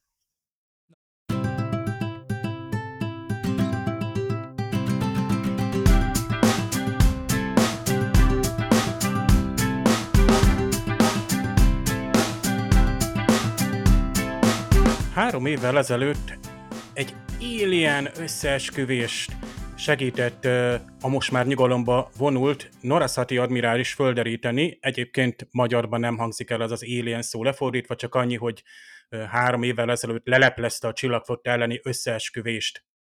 És hát Norasati admirális bemutatják a híron is mindenkinek, például Commander Data és Commander Laforge-nak külön-külön, Magyarban Déta és Laforge parancsnok helyettesek, tehát továbbra is használják azt a módszert a fordításban, hogy amikor kommandert mondanak, abból parancsnok helyettes lesz, és mivel mindkét tisztnek ugyanaz a rangja, így összefoglalják, és akkor a bemutatáskor ez, ez, ez praktikus. Elkezdődik a nyomozás, és Déta meg Laforge elmagyarázzák, hogy mi történhetett ennél a bizonyos robbanásnál pontosan. Hát ez az articulation frame többször is előkerül. Itt magyarul, hát a lastott felvételek alapján kiderült, hogy az illesztéseknél engedtek el a pántok. Hát ez nagyon 20. Hát században van lefordítva, de mindenképpen itt a, a hát ilyen csukló szerkezet, tehát ugye ez egy ilyen csukló támasz lehet, ez az, ami, ilyen articulation, ez olyan szerkezet, ami képes mozogni. Tehát tipikusan például egy, akár egy ajtónak a csuklópántja ahhoz hasonló, ugye egyébként az is, amiről van szó, itt, itt így egy, egy ilyen hatch, tehát egy nyílásnak az áró fedele gyakorlatilag, ami, ami ott kirobbant. Akárhogy is, a, az ellopott, tehát ellopott sematikus rajzokon, hát ö, szerepeltek ezeknek a, tehát a dilitium kamráknak a magyarul felépítésének a vázatai, angolban megint azt hangzik el, hogy articulation frame, tehát kifejezetten ennek a szerkezeti egységnek, ennek a csukló szerkezetnek, csukló keretnek, vagy ö, ö, támasznak a, a szerkezeti rajza ö, ö, ö, szerepelt a, az ellopott elvrajzokon. Ez lehet egyébként egyszerű ilyen, ilyen illesztés tehát két szerkezeti résznek az összeillesztése, nem kell ez, hogy, hogy csuklós illeszkedés legyen. Ez, ez az articulation nevű elem.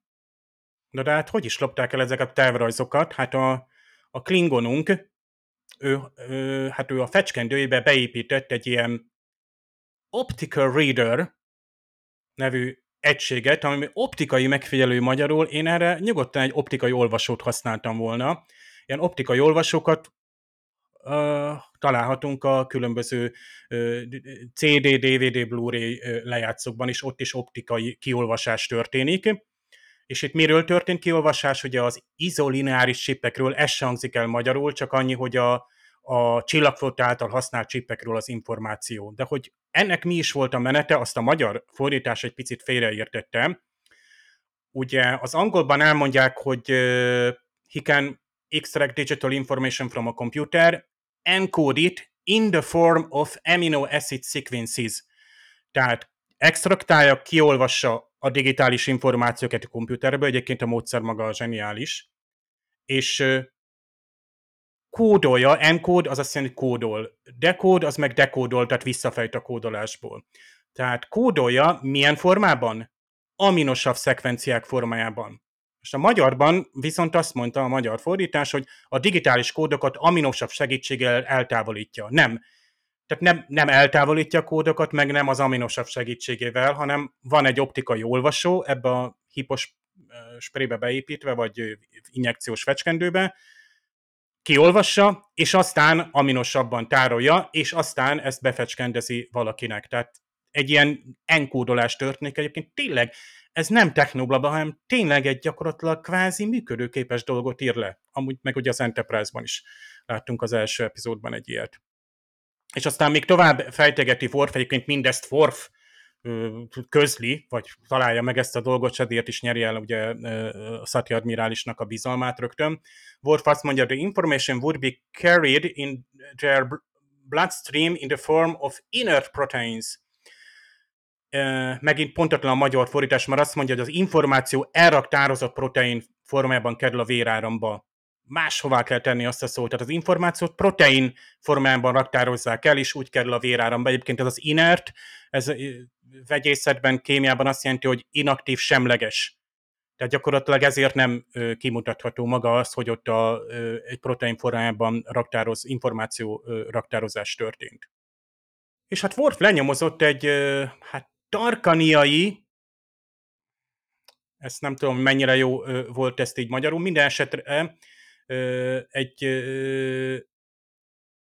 tarkáni szerintem az jobb lett volna, tehát egy tarkaniai diplomatát, aki a um, hát Crucis rendszerben tartott, ezt magyarba ki is mondják, hogy a délkeresztje felé tartott. Egyébként ez nagyon jó, mert ugye a Crucis, amit Crucisnek fordít itt az angol, az eredetileg ugye a, Crux, a délkeresztje csillagképe, mert déli ég volt egy kicsi, de nagyon híres csillagképe, hát Magyarországról annyira nem látható, mert inkább a 20. szélességi, 25.-20. szélességi kör alul látható, ez, ez inkább a horizont közelében. És érdekes, hogy a délkeresztjének a csillagai például több zászlón megjelennek, Ausztrália, Brazília, Új-Zéland, vagy több ausztrál állam zászlóinban, és kis, hát átalakítás, akár még a csillagflotta deltája is lehetne belőle, de erre nincs konkrét információ, hogy az alapján alakították volna ki mondjuk az alakját. Szati admirális elkezdi kikérdezni mm, itt a hadnagyot, és megkérdezi, hogy how did you um, damage the dilithium chamber? Magyarul azt kérdezi, hogy hogyan semmisítette meg a dilithium kamrákat.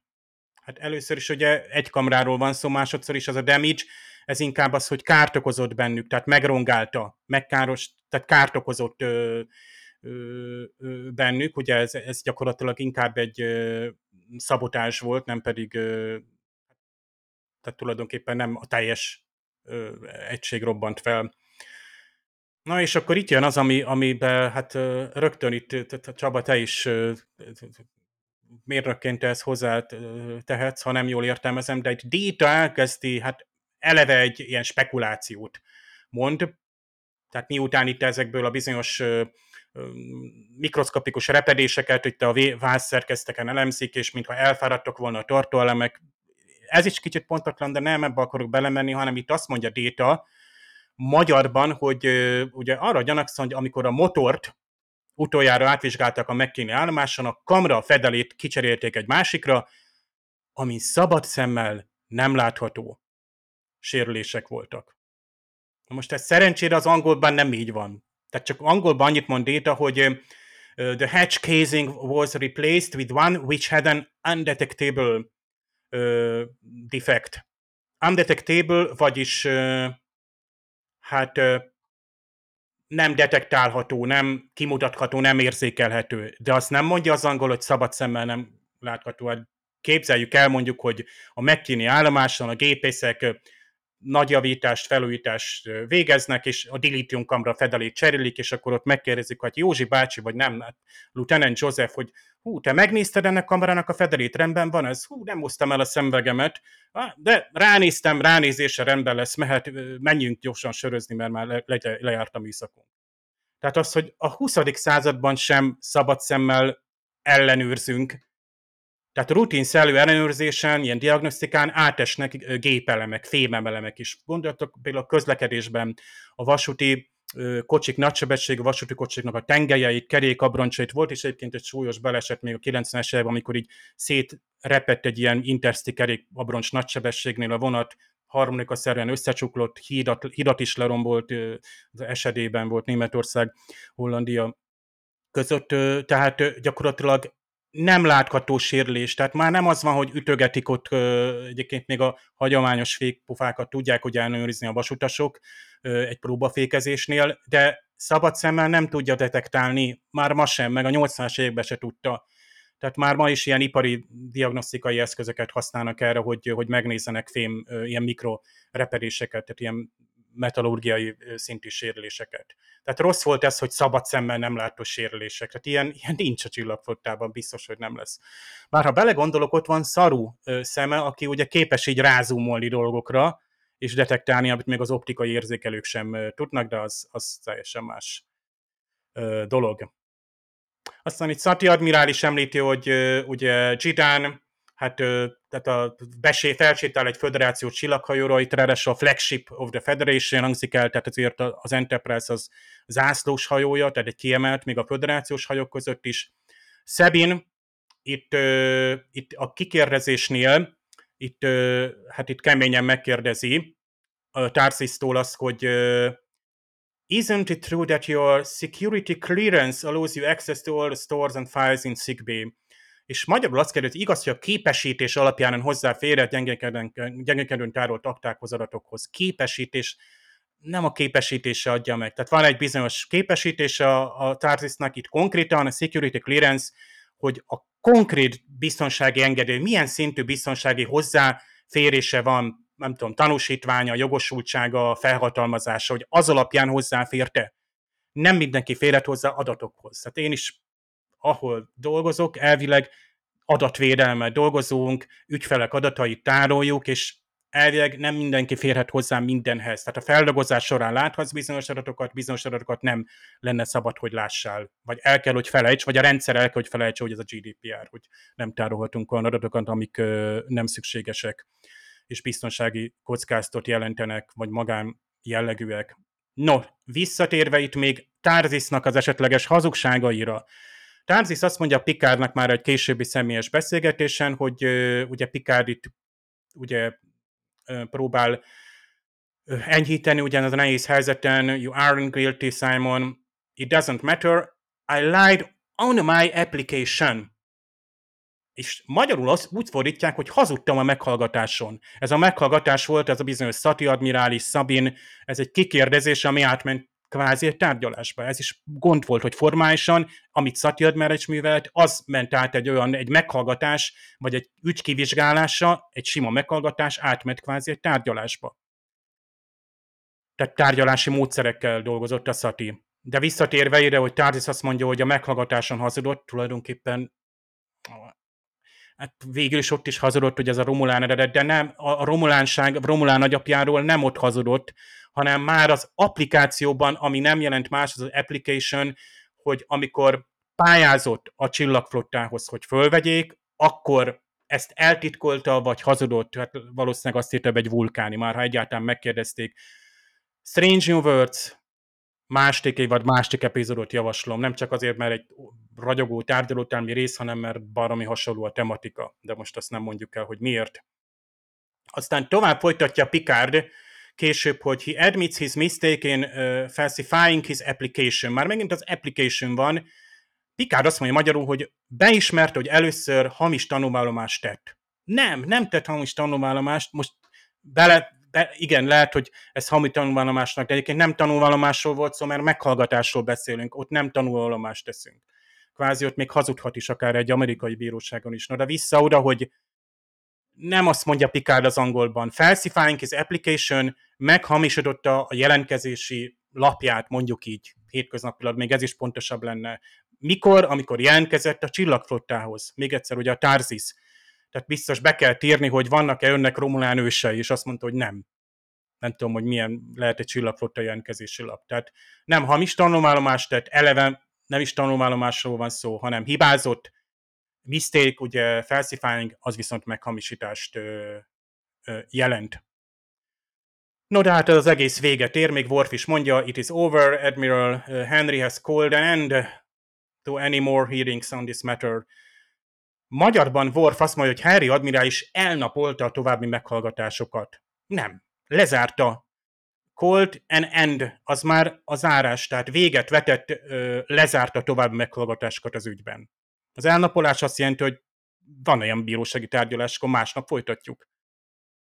És itt van, hát Pikárnak ugye ebben az epizódban azért jó pár olyan fajsós idézet van, és szerint nem terhelek senkit azzal, hogy itt a nagy Pikár idézeteket elkezdem felsorolni, de az utolsót, ez érdekes, a Vigilance, Mr. Wolf, that is the price we have to continually pay. Ugye a, miről van itt szó? A szabadság feláldozása a biztonság oltárán, ami egy visszatérő téma lesz a Star Trekben, Deep Space Nine, Homefront, Paradise Lost, tehát a hátország elveszett paradicsom epizódokban, ott tudjuk a Dominium fenyegetés, a alakváltók elcserétek jelenléte, mit kell, tehát mit kell fizetni azért, hogy biztonságérzetünk legyen. Állandó ellenőrzéseket. 2001 utáni Amerikára gondoljunk, vagy a, Mac, itt a McCarthy-re kommunistáktól való félelem, amit már itt elhangzott a beszélgetésben. Viszont Magyarul azt mondja Pikár, hogy óvatosság, Mr. Worf, ez az áldozat, amit folyamatosan meg kell hoznunk. Hát nem tudom, itt a óvatosság helyett lehet, hogy azt mondtam volna, Jefferson szavaja, mert tulajdonképpen ez egy Jefferson idézet, ugye a harmadik amerikai elnökről beszélünk, hogy az emberi jogoknak egy, egy, egy ilyen nagy szószólója volt, és a, tehát gyakorlatilag államelméleti ember is gyakorlatilag. A szabadság ára az örök éberség egy magyar fordításban. Ö, és az éberségről van itt szó, hogy állandóan óvatosság, ilyen készelétbe kell lennünk, résen kell lennünk, őrködni kell, ö, és, de akkor hol van a, a szabadságérzet? Mert a szabadságérzettel ez a gondtalanság, ez a ráhagyatkozás is együtt jár. Tehát ez egy nagy államelméleti és, és demokrácia elméleti kérdés, amit itt Pikát fölvet, és szerencsére csak egy mondatban, és ezért jók a TNG epizódok, hogy van egy, egy kulcsmondat, amin aztán itt nagyon jókat el lehet beszélgetni, és nagyjából ezt, ezt én szerintem szinkronosan is visszaadták. Amikor nem műszaki dolgokról van szó, nagyon jó, tehát érdemes a Star Trek-et magyarul kibányászni innen-onnan, és magyarul is nézni, mert a, a lényegét, ezt a filozófiáját nagyon jól visszaadja, akár például Picard szavain keresztül.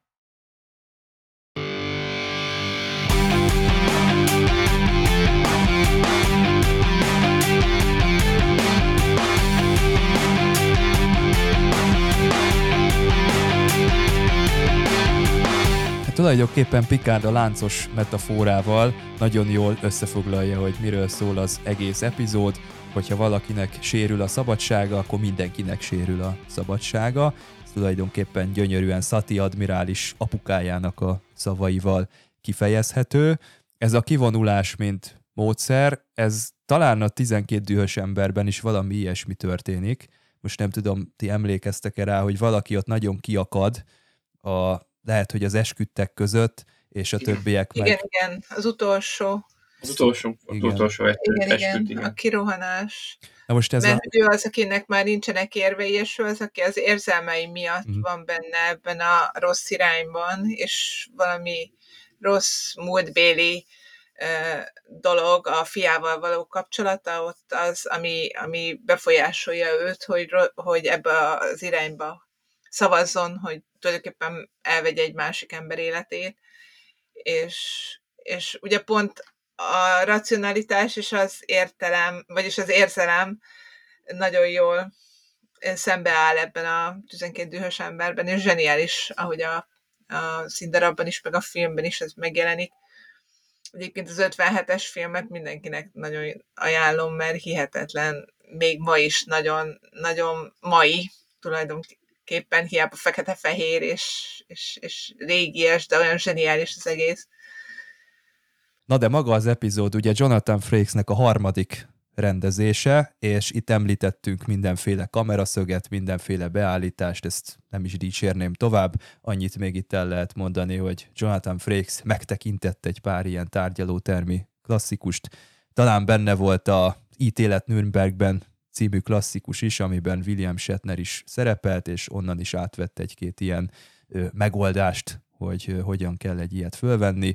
Szerintem rendezésben ez a dolog, vizualitásban hibátlan, annak ellenére, hogy itt látjuk, hogy a, a költségvetés az súlyosan a végéhez ért, tehát uh, itt tényleg minden pénz elfogyott, ebből a semmiből kihoztak egy, egy én úgy gondolom, hogy beállításokban egy teljesen profi epizódot. Írásban sincs már mit elmondani, mert Jerry Taylor-t, Ronald D. Moore-t megdicsértük a forgatókönyvnek a kifejlesztéséért. Laci, a előbb említetted, hogy külső hatásra te, te is nagy nehezen betetted a legjobb tíz epizód közé, kellett hozzá egy kis unszolás. Én lehet, hogy nem ez a kedvenc tárgyaló termi epizódom, de ez nem ennek az epizódnak a hibája, hanem egyszerűen csak az történt, hogy korábban láttam például, vagy korábban ö, néztem tudatosan a Hadbíróság című epizódot az eredeti sorozatból, ami racionálisan tudom, hogy ennél egy sokkal rosszabb rész, de érzelmi alapon ahhoz jobban kötődöm általában, mint ehhez a drumheadhez, de ennek a drumheadnek meg nagyon el tudom ismerni a, a mondani valóját, a kiállását, Pikár kapitánynak a, a lényét, ami itt tényleg, hogyha valaki azt mondja, hogy eszenciális Pikár kapitány epizód, akkor, akkor azonnal elfogadom, mert itt szinte minden megszólalása, megnyilvánulása az aranyba foglalható, ö, idézhető, kitehető a falra, a nézésével együtt, amit, amit közben művel, tehát Patrick Stewartot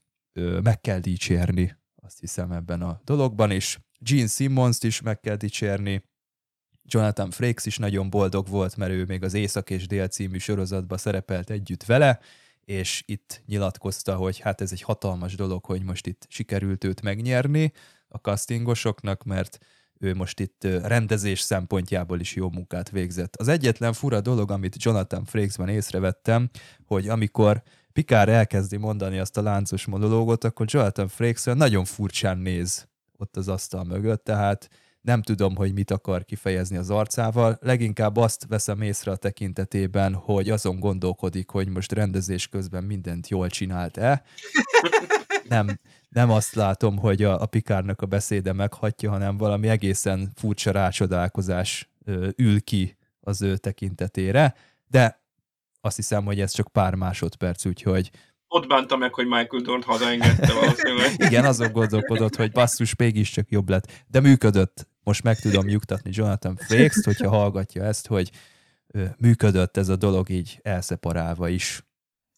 Melinda, summázzuk akkor, hogy bár te már néhányszor el, elmondtad summázva, de most még egy kicsit megkínzunk, és ha még, még egyszer össze tudnád foglalni, igazából azt is lehet, hogy pontozhatod. Én olyan támpontokat is szeretek adni, hogy mennyire időtálló mai szemmel nézve, akár vizuálisan, akár írásban, ajánlanád-e egy olyan embernek mondjuk, aki nem látott soha életébe Star Trek-et, azt se tudja mi az, hogy mondjuk ezzel kezdje el.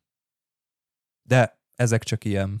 A, ajánlható abszolút egy ugye önmagában álló epizód, nem, nem is nagyon kell hozzá mást ismerni hogy időt álló-e? Igen, nagyon időt álló, különösen most, mostanában az utóbbi években kínoznak minket a mindenféle uh, ilyen tömeges, uh, álhíres manipulációk, uh, érzelmi felkorbácsolások, befolyásolások, úgyhogy, úgyhogy emiatt ez, ez igen, igen, csak időtálló, a negatívumot egyet tudok mondani, a tárgyaló termiszék, az a közönséges irodai szék, felismerhetően egy 20. századi termék.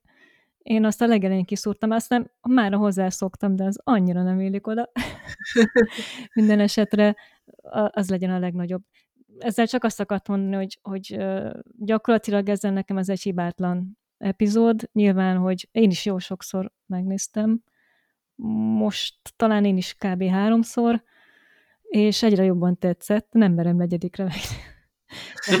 Tényleg, ö, egyszerűen a, a színészeknek az a, az a szuggesztivitása, hogy nincs egy, nincs egy feleslegesen elmotyogott szó benne, tehát minden egymás után jön, és, és a, a, az ember kezébe kinyílik a bicska, annyira jól csinálják, tehát tényleg ez a végére már a néző is együtt szorong, meg Worfal és Pikárral együtt, és nagyon szépen oldja fel a 45 percbe belesűrítve ezt a rengeteg mindent. Ugye szoktunk arra panaszkodni mostanában, amikor már nem divat ez az epizódikus ö, sorozatkészítés, hogy, hogy ö, jaj, ott volt 6 vagy 10, 10 epizód, és, és ezt el lehetett volna egy epizódban is mondani, vagy hogy elnyújtották. Hát itt benne van, kompaktban összesülítve minden, kapkodjuk a fejünket.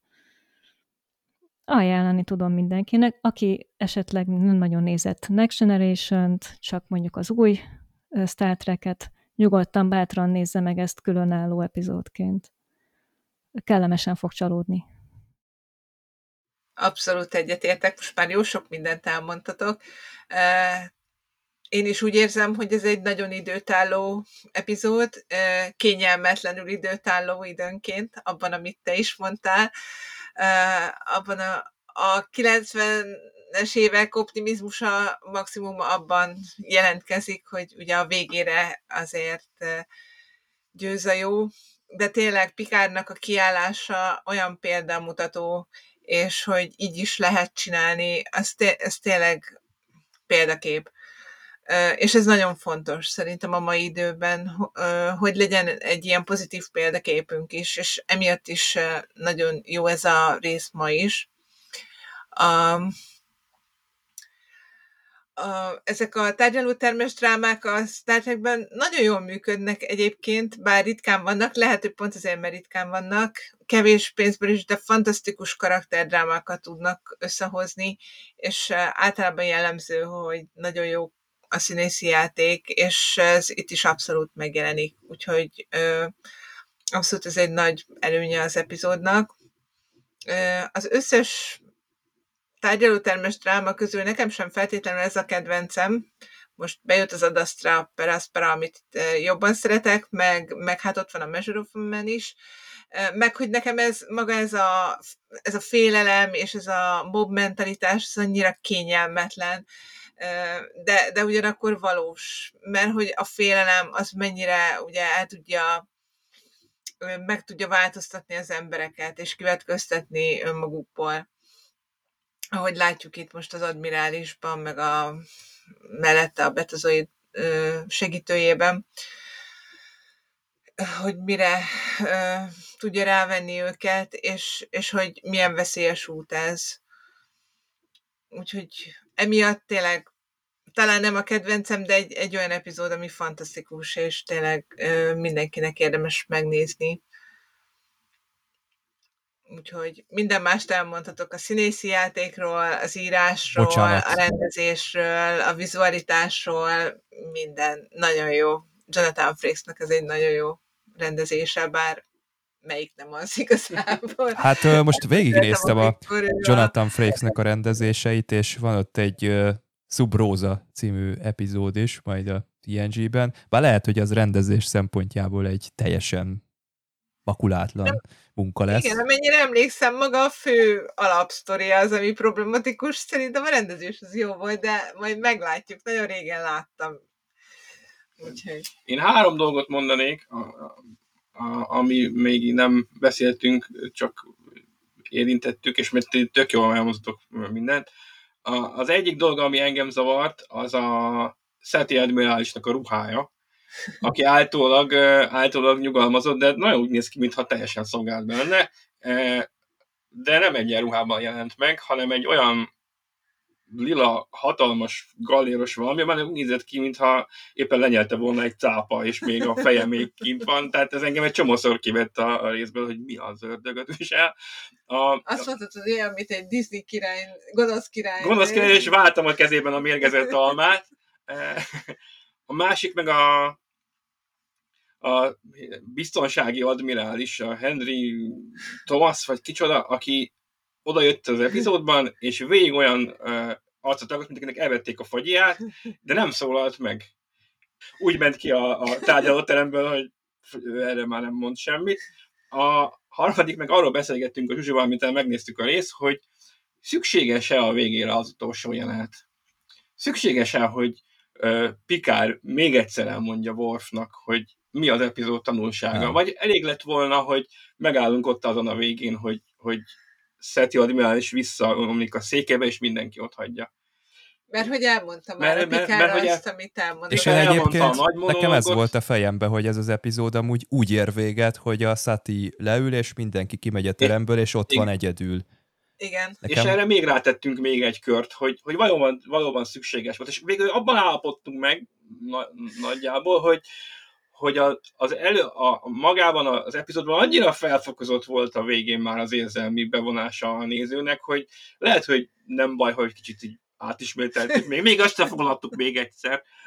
Pedagógiai Pedagógiai szempontból, szempontból, hasznos hogy- az óra végén összefoglalni. Amerikai Vagy a Szerintem a- podcast végén összefoglalni. Pikát a professzor úr azért elmagyarázza még egyszer. Szerintem hogy lehet, hogy a- a, a Worfnak a feláldoz, feláldozása, feloldozása ö, történik meg ebben a Igen. utolsó jelenetben. E- Ezt lehet még egy magyarázat valóban. Michael Dorn azt nyilatkozta egyébként, hogy ö, neki ez az egyik legkedvesebb epizódja, és különösen emiatt a záró jelenet miatt. Ami, amin én is talált, de nekem is ez egy kicsit úgy kiesik, tehát olyan, mint egy nagy-nagy-nagy színes kavalkád, és a végén ott van egy kis szürke pont, de én hiszek Michael Dornnak, hogy valószínűleg nem véletlenül volt ez neki ilyen fontos. Megértem, hogy miért, miért Hát gondolja az ő, ezt. ha belegondoltok, az ő sztoria az ott válik kerekké, vagy Igen. ott kap egyfajta lezárást ebben a epizódban. Jó, Laci, ö, belét folytottuk, vagy már pontot tettél? Nem, nem, pont, pont le akartam rakni a pontot. Jó, akkor a, a Melindának ajánlok egy kiadványt. Ó, oh, yeah. Ez a nem verem le közben a mikrofont, ez az eredeti sorozatnak a ilyen retro-futurisztikus dizájnját mutatja be, és nagyon-nagyon sok szék van benne. Tehát bárhova lapoz az ember, ilyen székeket lát.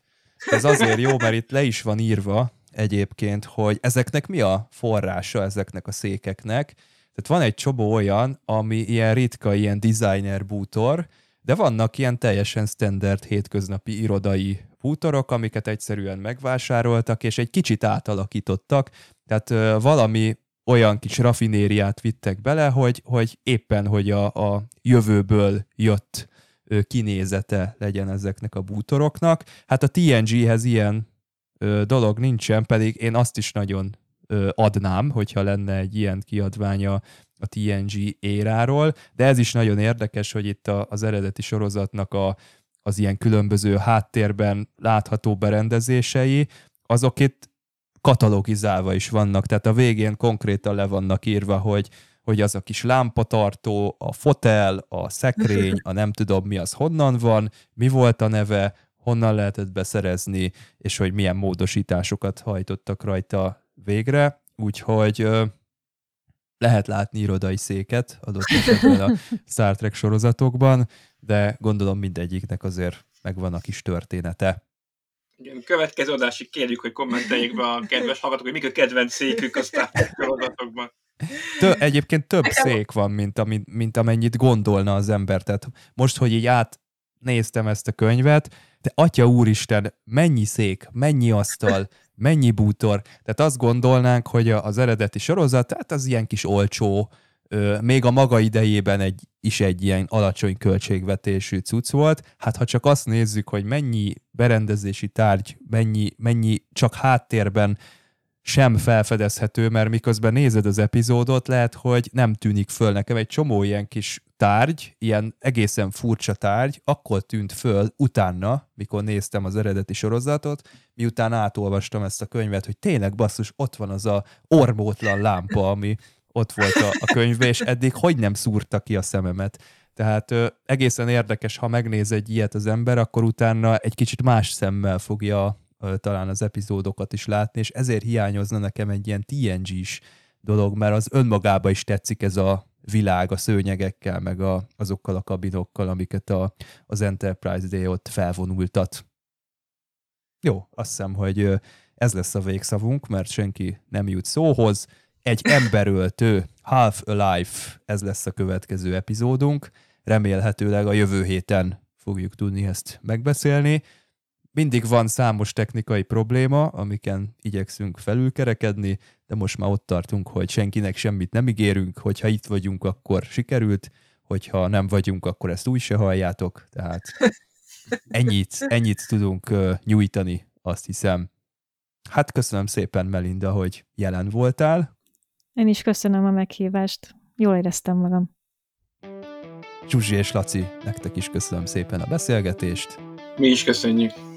Dévnek is köszönjük a szinkronos érdekességeket. Sziasztok! Sziasztok! Sziasztok! Sziasztok.